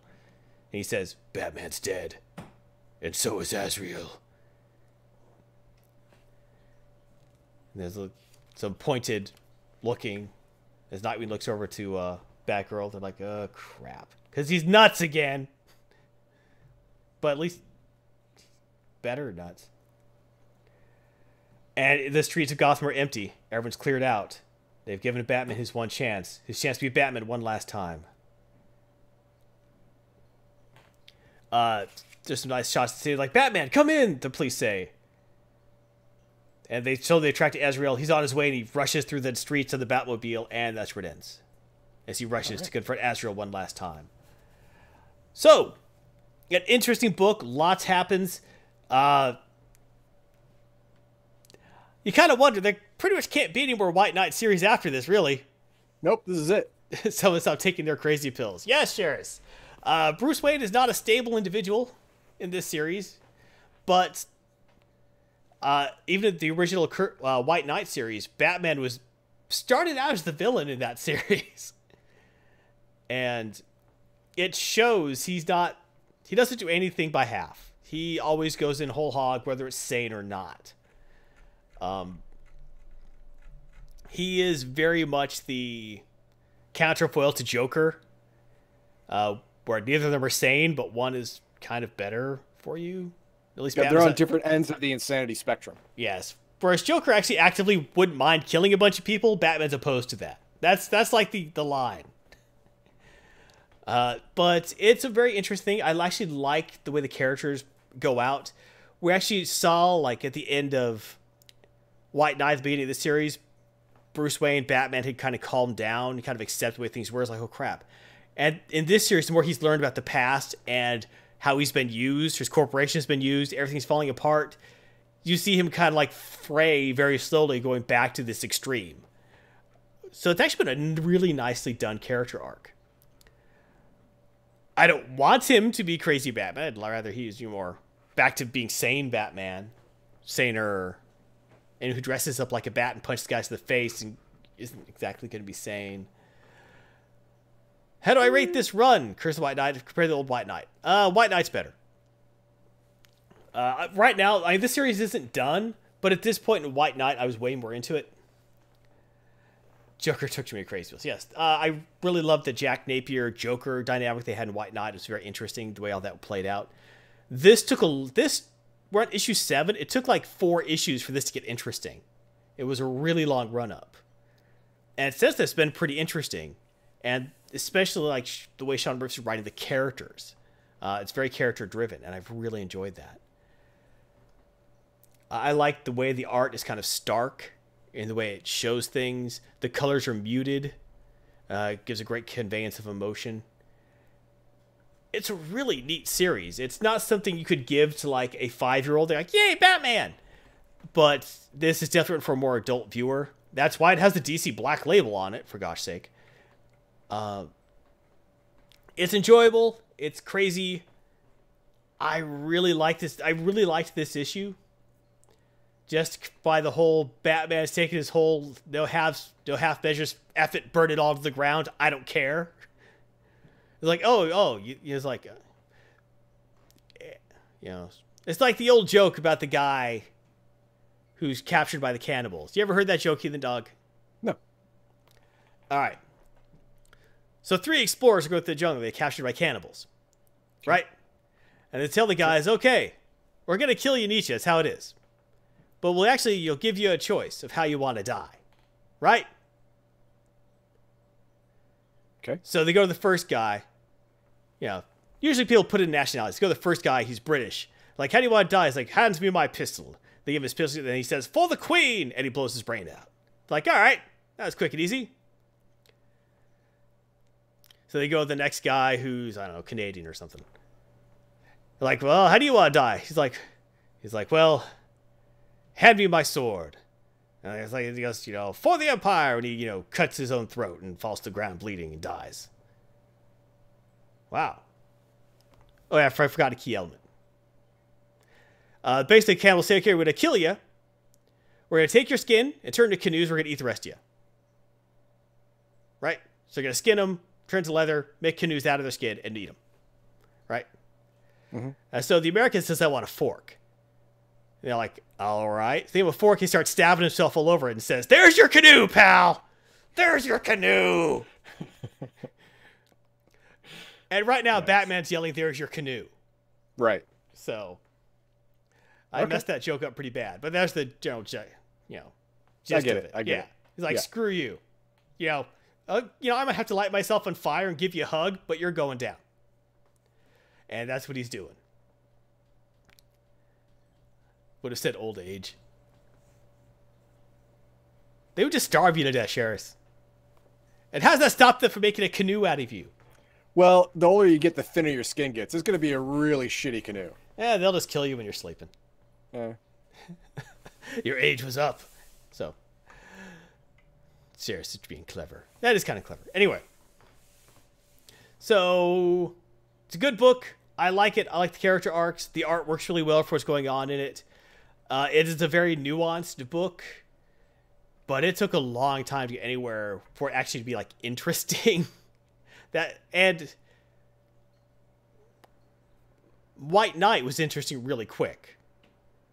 I wasn't really with it at the time. I was like, why is this? Why is Batman crazy? But it, there was action right away. This book it took a long time to be interesting at all. That's its main flaw, but it's wrapped up. It's been good. So I will actually give this because I really liked it four and a half stars. Wow. Not five. It needs work, but I really, really like the character arc. I what the place where Bruce Wayne is at, where he's like, you know, f it all. I can see why he's there. He's lost so much. Uh, Gordon died because he was sticking to his principles, and he has and Azrael has tried to show him to show Bruce Wayne ever he's been wrong. His whole life, the principles he's stuck to are wrong, and Bruce Wayne has actually accepted that. And he's actually still trying to be the hero, trying to be the White Knight. Even if that means immolating himself, he'll do it. Um, so yeah, it's been a very interesting book. I really liked this issue. A lot of surprises.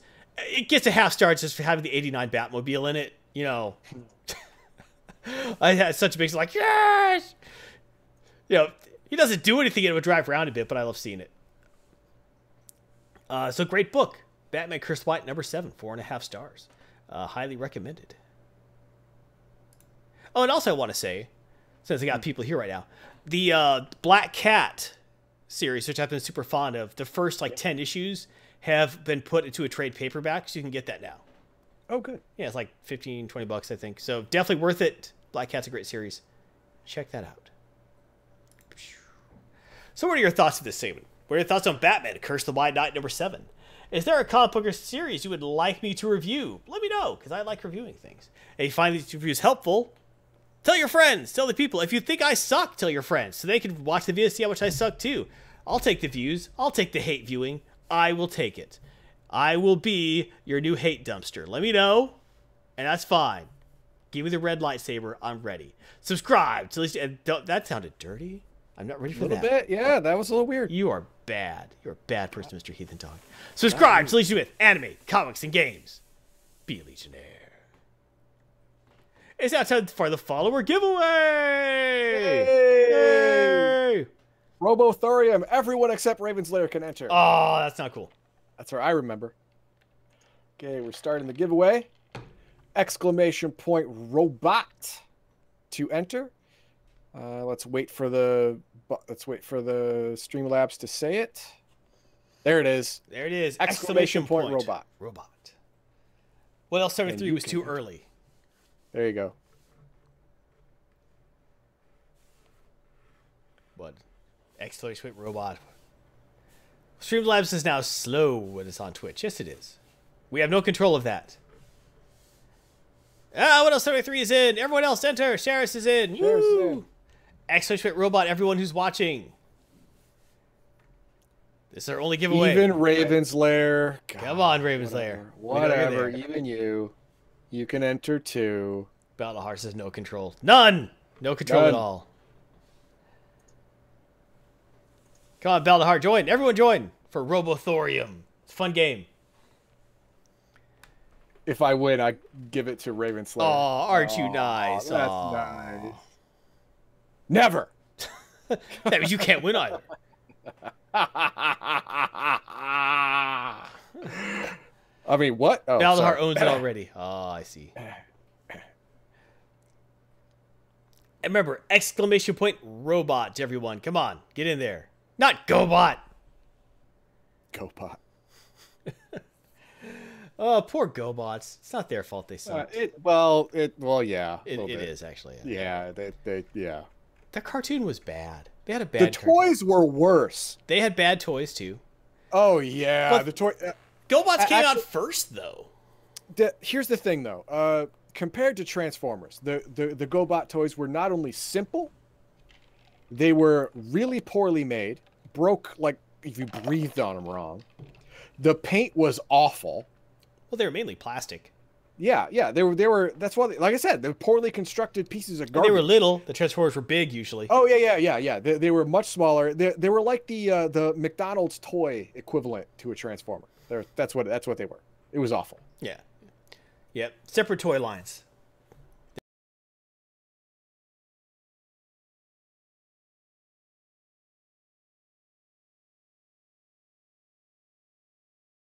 I remember I remember the show, but I don't remember the show. You know what I mean? Yeah, same thing. It wasn't interesting.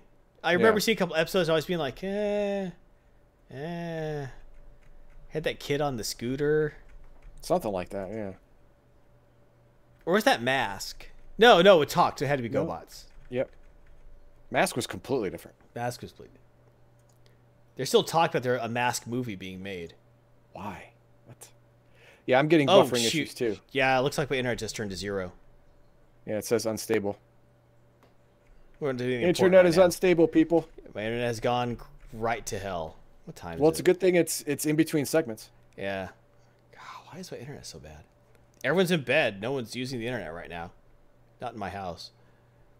Wow, it's real bad. I say we end it here. my internet has just gone to hell.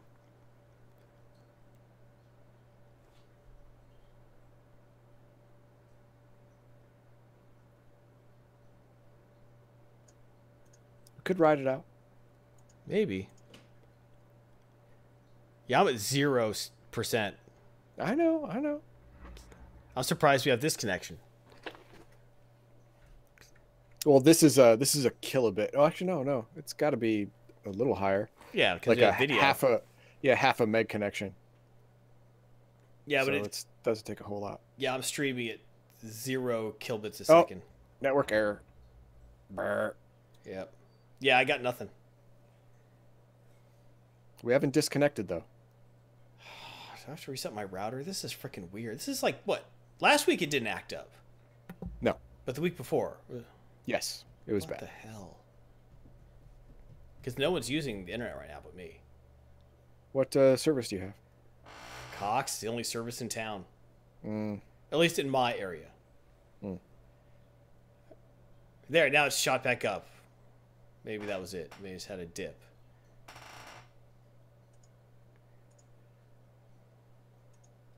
it still says it's a little weird, but It looks like it's says unstable. stabilizing. Give it a little bit of time.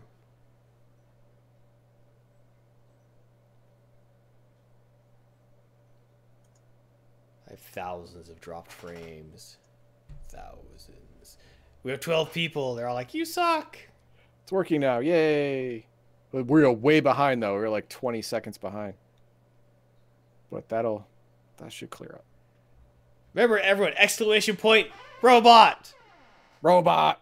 Robot. Exclamation point! Squeaky chair. Yeah, my chair is squeaky. That's all right. All right, all right, let's do this.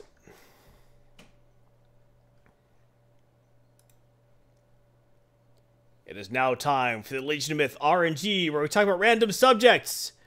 So remember, if you like random subjects, be sure to like and subscribe, because this week we are talking about Atelier Ryza, Ever Darkness, and the Secret Hideout.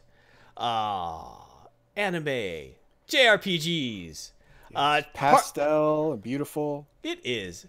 Uh, part of the Atelier series. The Atelier series is a long-running series of JRPGs um, made by Gust.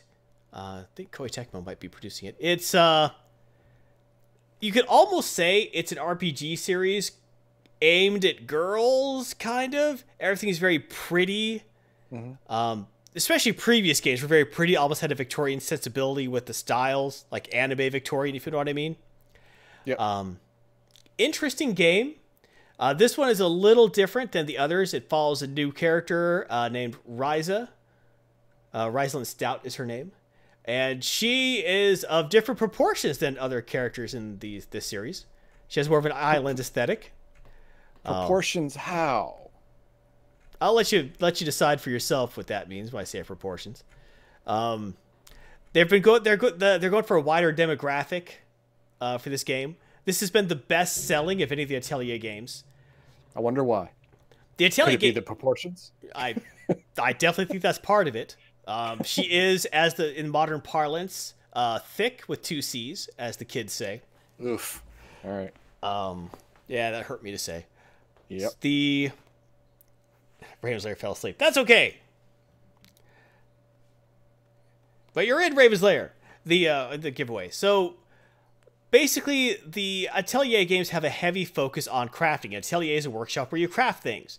Uh, eh, different series of the Atelier games will have different methods of crafting. Like the last series had like a Tetris mini game you would play.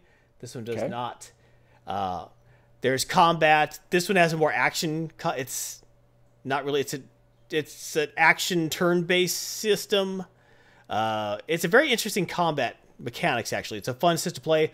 When you first get into it, it's just chaotic. You don't know what's going on. You're getting attacked. Like, ah, what do I do? Whose turn is it? And it this game loves to throw up information at you. It's like, oh, I just got my pot. I can finally craft things with alchemy. Blah! Here's ten pages of information. And you must read it all or fail. Right, exactly. Like, why don't I even Yeah. understand after I'm reading that? It's actually not bad. You just start playing around and you figure out how the crafting works. Uh, same with the combat. It throws up at you how to do combat, and after not too long, you figure out how it works, how the combos work. Uh, one up in the left corner, you see someone says, use your items. Use an item, and then after you use the item, they'll do a special move after it. So they help each other out. You know, you figure it out. Okay. Like in this image, you can see one person says do fire damage, one says use your items. If you throw a bomb, that does both. So they both do the special special actions. So Oh, you know you figure stuff like that out. Um, so the game's interesting. It looks real nice, even on the Switch. Uh, a lot of JRPGs, the focus starts out with you know save the cat, and ends with kill God. You know. Yeah. And a large, a large dissonance between the beginning and end. Right. Yeah. This game, the stakes aren't that high. It kind of starts with your buddies, help out some people, and the end game is kind of like you're saving your island, your little town on your little island. Of course, that could affect everyone. As far as you know, it's just your island. But the main story is actually about the friendship between the three main, well, the four main characters and a sub couple sub characters, and they're coming to terms with their pasts, and so it's actually more character driven. It's fun and the game works really nicely. And it's a fun game. However, like I said, it mm-hmm. does love throwing stuff at you, and the crafting, it loves, like after you figured out how to craft, and you're like, yay, I figured this out. It goes, oh, now you have to do this. Now you have to reforge items. Like, wait, that's more crafting. And then do this. It's, it's actually layering the crafting on it. And crafting unlocks recipes for other craft. It, it becomes kind of a pain in the butt.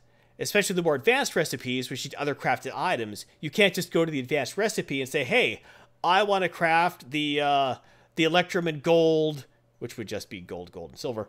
Uh, Benoit balls of doom. You can't do that. You have to go back and first you have to craft the Electrum plating and the ball and the bells. You have to make everything first.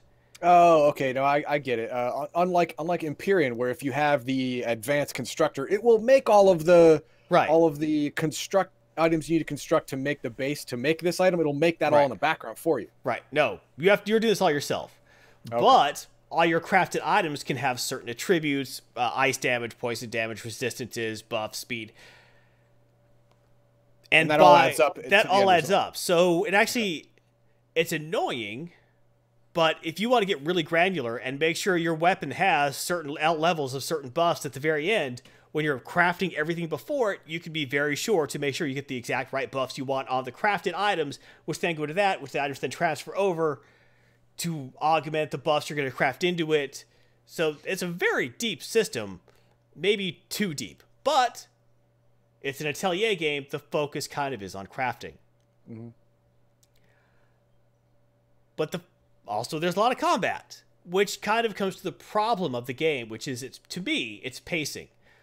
Like you're running around the world, you're around the, you're fighting bad guys, you're beating up stuff, you're collecting items, and then next thing you're told, oh, you can't progress until you craft the moonstone dust. Like, okay, well, crap. To craft the moonstone dust, I need this, and I need that, and I need the special mushrooms, and so you start scavenger hunting all around. Maybe I missed something. Like, oh, I actually, need that sub recipe from the ice bomb for some reason. And you start going through all that stuff. Hmm. And so, whatever motivation you had for doing the main quest, you have to stop. Right, right. You crafting. lo- yeah, you lost all of your momentum. Right. And then just kind of get into crafting. You're doing all this stuff, and then it's like, wait, I can't build anything more. I can't. Oh, because I need this one item. And you search everywhere and you can't find it. Like, okay, you hit up a guide, and you can't get that item until you progress the quest more.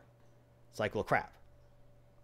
So you go back to the main quest, and you're beating up cute animals and taking their teeth, and mm-hmm. And you're going back to that until and the story starts developing and you find about the doom of the Klint Empire. Like, oh no, well that happened to us too. Wait, start crafting. It's like, wait, but I was just, but I I need to save the mayor's son, who's my old friend, who we were estranged to from. But now we're out No. confronting our feelings. But before I, I need to go craft dream powder now. So all right. No, crafting. Go now. It's like, oh no, he's in peril to the other world. Well, he's gonna wait three days because I got to craft. And oh crap, I need a sapling They can only be found on the volcano. Well, I'm gonna run the volcano, get some saplings. Uh, I guess he'll be okay. And that's part of the problem. Is like, there's storyline wise, they're telling you there's great danger. He could die at any minute. But it makes you wait like four days. Yeah, but I'm gonna be spending crafting. four days of game time crafting. Yeah. It's like, well, that guy better be pretty hardy because uh,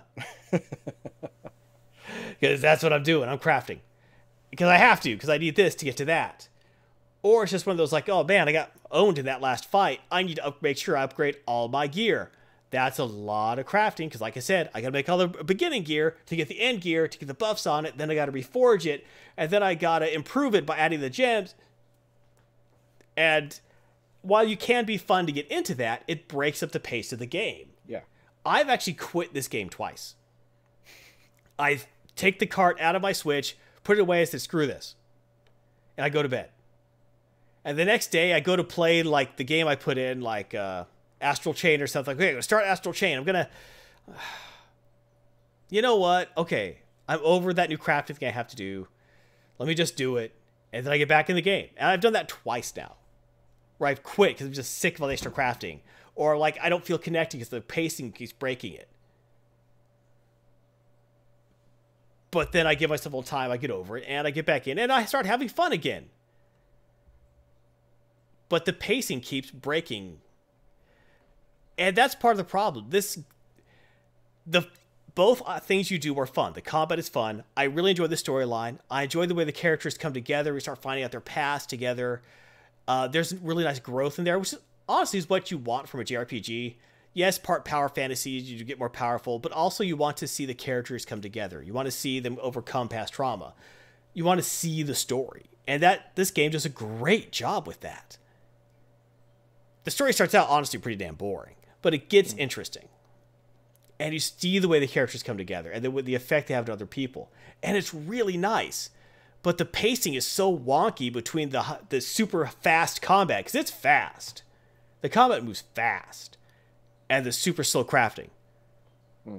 Which crafting has to be slow. You don't want it's like oh god i gotta catch all the items with, the, with my basket they fall. You know you don't want any stupid mini game like that. I like the pace of the crafting because you can take your time consider and make sure you're making exactly what you want. But it feels so at odds with everything else you're doing in the game. That it just to me suffers from real pacing issues especially when there are literal times in the game where like you go and you say okay I've recovered this boy who was injured oh he's okay we dropped him off we'll have to see if he gets better and your quest log will say wait two days and come back that's in-game time not real time so it's like Yeah. so for two days i guess um crafting which you can easily spend two in-game days crafting, or you could just go and sleep for two days, or you're gonna go and, and gather materials for two days. Like, well, you know, I don't have any quests, so I guess I'll just grind and craft. You know. It's in, it's a purposely not progressing. It's saying, all right, sit back and chill out, which in a way is nice because it's not for, like not forcing you along, but also, like I said, it breaks the pace it tells you to stop and sit down too many times. It's like trying to run a marathon. Well, it's not marathon so. So I was trying to run a mile, and every few hundred feet, they're like, okay, let's sit down, stop, let's talk, let's have a cup of tea. Like, wait, but I don't want a cup. No, we're gonna have a cup of tea, maybe put together a little Lego house. That was nice. All right, run, run, damn you, run, run. All right, stop. Let's sit down. Want some toast? You know, it, uh, so it Jarring. it's yeah. jarring, and both things both things are good, but somehow it's like to me missing the connection. I like the game the way the game looks. I like the characters. It's pretty fun. It's a good game. It's the best selling Telly game for a reason, and I think that maybe it might just be me, where the pacing kind of breaks it. I, I've heard a couple other people complain about it, because everything works for me with this game except the pacing. So I don't say. It's a good game. I really enjoy it. I would recommend it actually. Um, it's actually a pretty good starting RPG, especially if you got someone who loves crafting stuff, or you think they would, would enjoy that system, because you can spend almost all your time just crafting. But then you'll never progress the story. But if that's all you want to do, you can do it and then overpower yourself. Things, but your power levels, crafting and combat wise, are also, other than the gear you get, totally unrelated. You can be level 50 crafting and level 3 fighting, and you'll be useless on the field because you're not allowed to equip anything Like you could make something super powerful, not be allowed to equip it yet. Like any gear you equip is based on your dexterity stat. The only way to raise your dexterity stat is by leveling. Sure. So they might as well just said like your level limits what you can put on, but they actually put a dexterity for some reason. Um,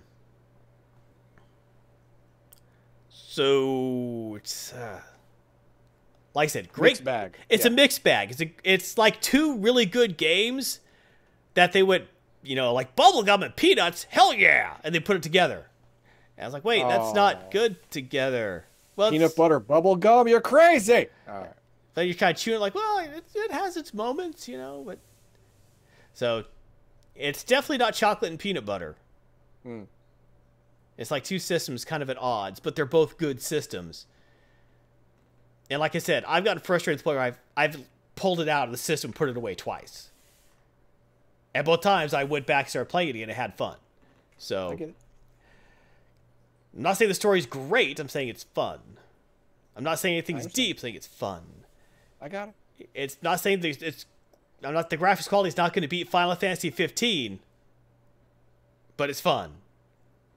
Copy. So in the end, Atelier Ryza, Ever Darkness, and this wrong with peanut. No, I didn't say peanut butter and bubble gum. I said peanuts and bubble gum. Yeah. If you don't know what's wrong with that, try it. It's not great. It's not pleasant. Uh, so in the end, I'm going to give it three and a half stars. I like it. It's a fun game. Maybe you'll love it. A lot of people do. Um, it's on Steam, and I've seen some of the mods for it on Steam, for the PC version. Better graphics, better frame rates, better. You mess with the character models a little bit. Um, so yeah, it's a fun game. I would recommend it to anyone who likes it. Because you want to know you like let's play it. Yeah, Atelier Ryza, Everdark's Secret Hideout. Of course, then you ask me, Garthan, what could be done to fix the pacing? What could be done? That sounds easy enough. I mean, uh, revamp the uh, the uh, uh, crafting system so you don't have to craft every single ingredient. Right, That'd be easy. things I would changes I would make if I had like all encompassing power is I would either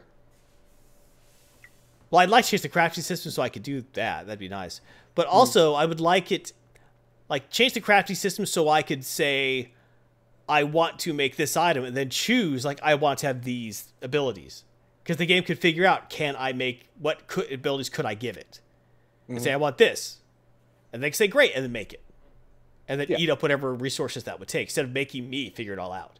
Right. Or make uh, it's on Steam, it's on Switch, and it's on PS4. Uh, what else? Thirty three in shares. Everything, all the modern systems except the Xbox, because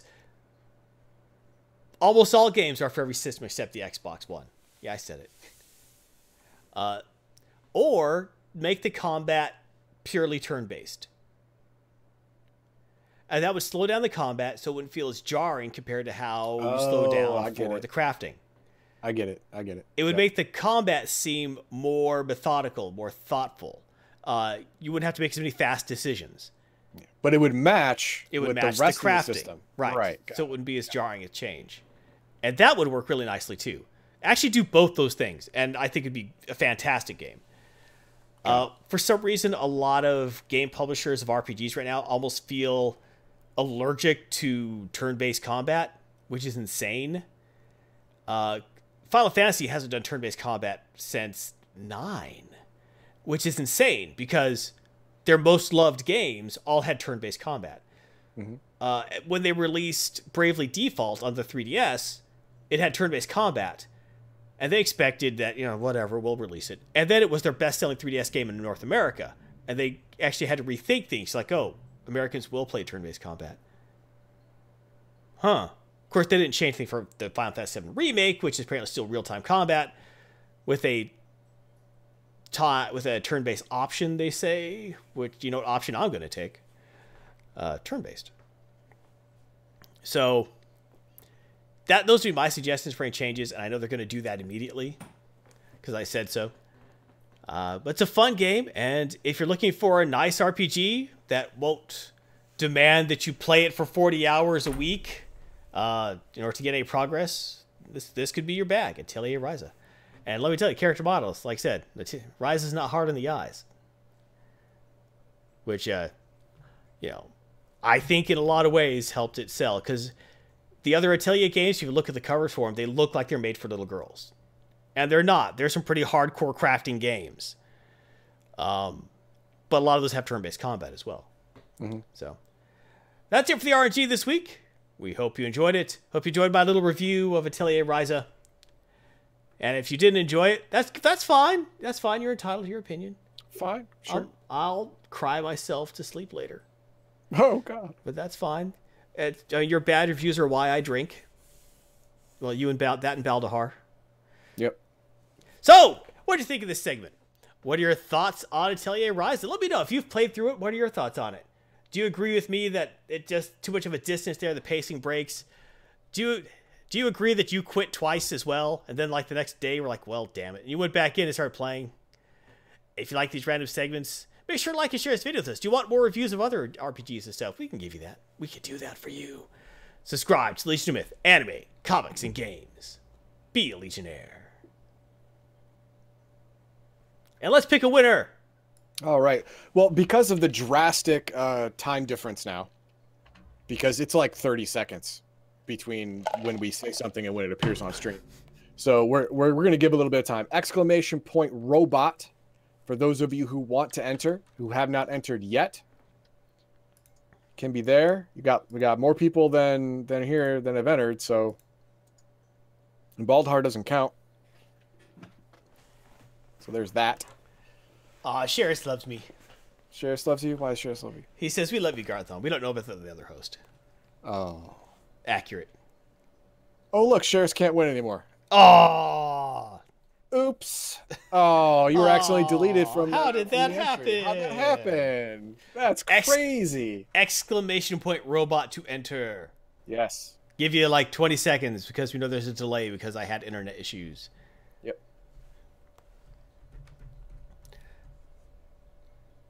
Oh, now it's now the first. It says What's the first? it, it's it's 11:02 p.m., but my watch says it's March 1st. Oh. The clocks haven't changed yet, have they? No, Huh. no, my watch did. The computer hasn't, Oh, okay. but my watch has said "F it." I'm tired of this leap day crap. This is dumb. Mar Hawkman has entered. Yay, Mar Hawkman. All right, anyone else? This is gonna be five, four. By the time you, this it doesn't matter. By the time you hear this, it's over. So we're gonna close entries, and we're gonna pick a winner. Who's it gonna be? Who do you think? Who do you think's gonna win? Uh, I think Sheris. Sheriff's gonna win. Okay, we'll find out.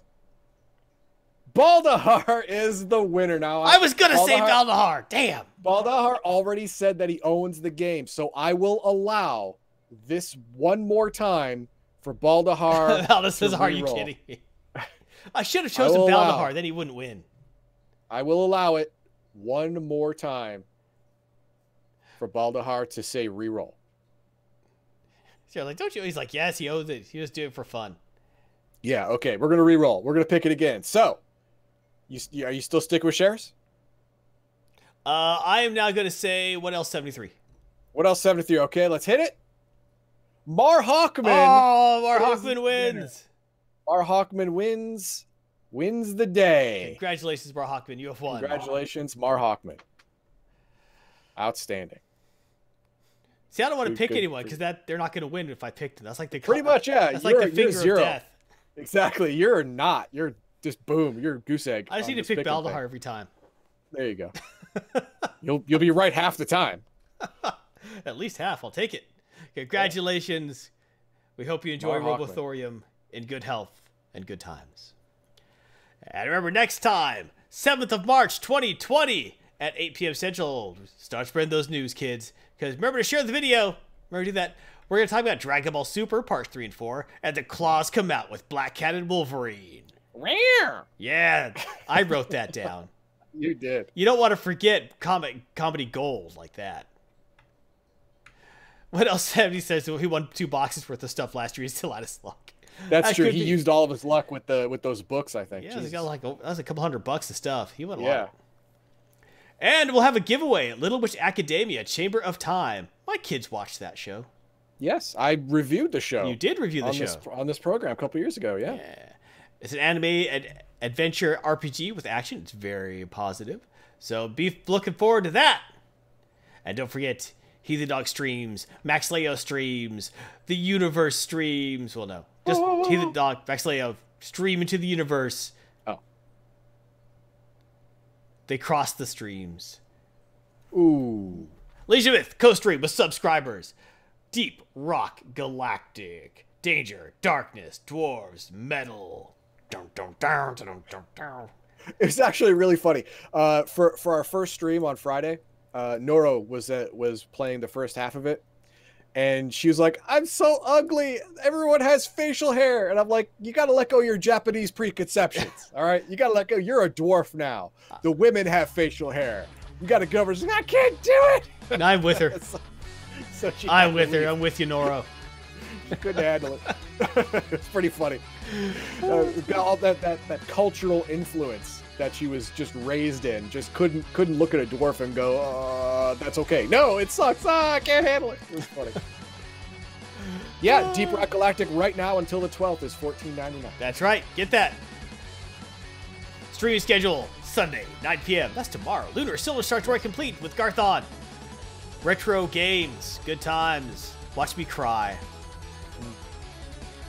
Monday, 11 a.m. is Seven Days to Die, and at 8 p.m. is Dead by Daylight. That's a fun game to watch. I wish uh, if, I, if my Monday was available, I'd be there, but it's not. So Oh. there. Poop on you. I mean, Yeah, what? poop on me indeed.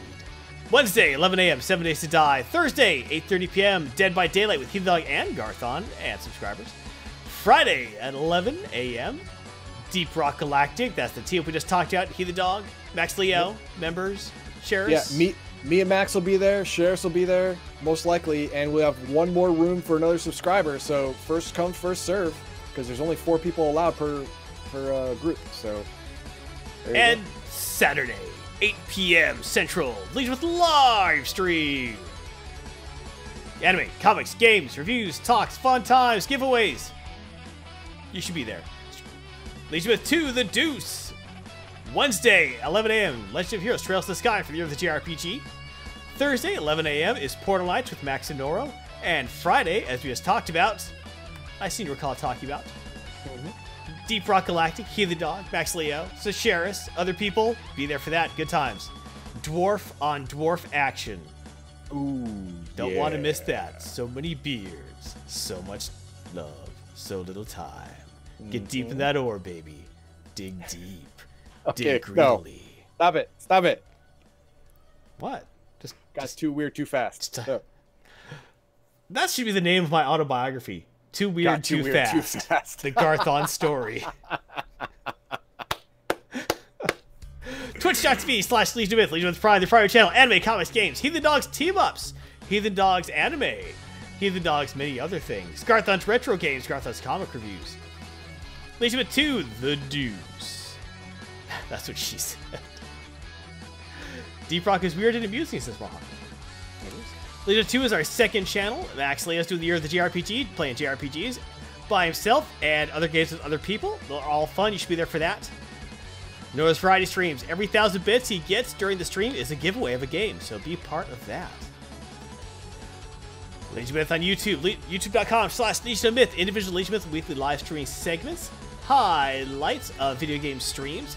Recorded tabletop RPG videos. Twitter at Legion Myth. Tweet us, we'll tweet you. Video live stream announcements, giveaway updates, and join our Discord. Chat with us. Be the first to know when things are happening. And be a part of the fun we have there. We talk, we have a good time. You'll like it. You should be part of that. And don't forget to be the coolest kid on your block with the all-new Legion with Gear. Shop.spreadshirt.com slash Legion of Myth. Thank you so much to our Patreons, to our Twitch subscribers and donators. We really do appreciate you guys. Gary M, Brian H, Sharers, thank you so much. Zon, cheering the most, thank you. And gift sub, Zon, thank you, thank you, thank you, thank you. JB Jen, Sean Butts, we appreciate you guys. It's your contributions that keep us going, keep our game giveaways happening. Uh, we really do appreciate that. remember, everyone, you have one life. Live it well. Live it nerdy. And have a great diurnal anomaly.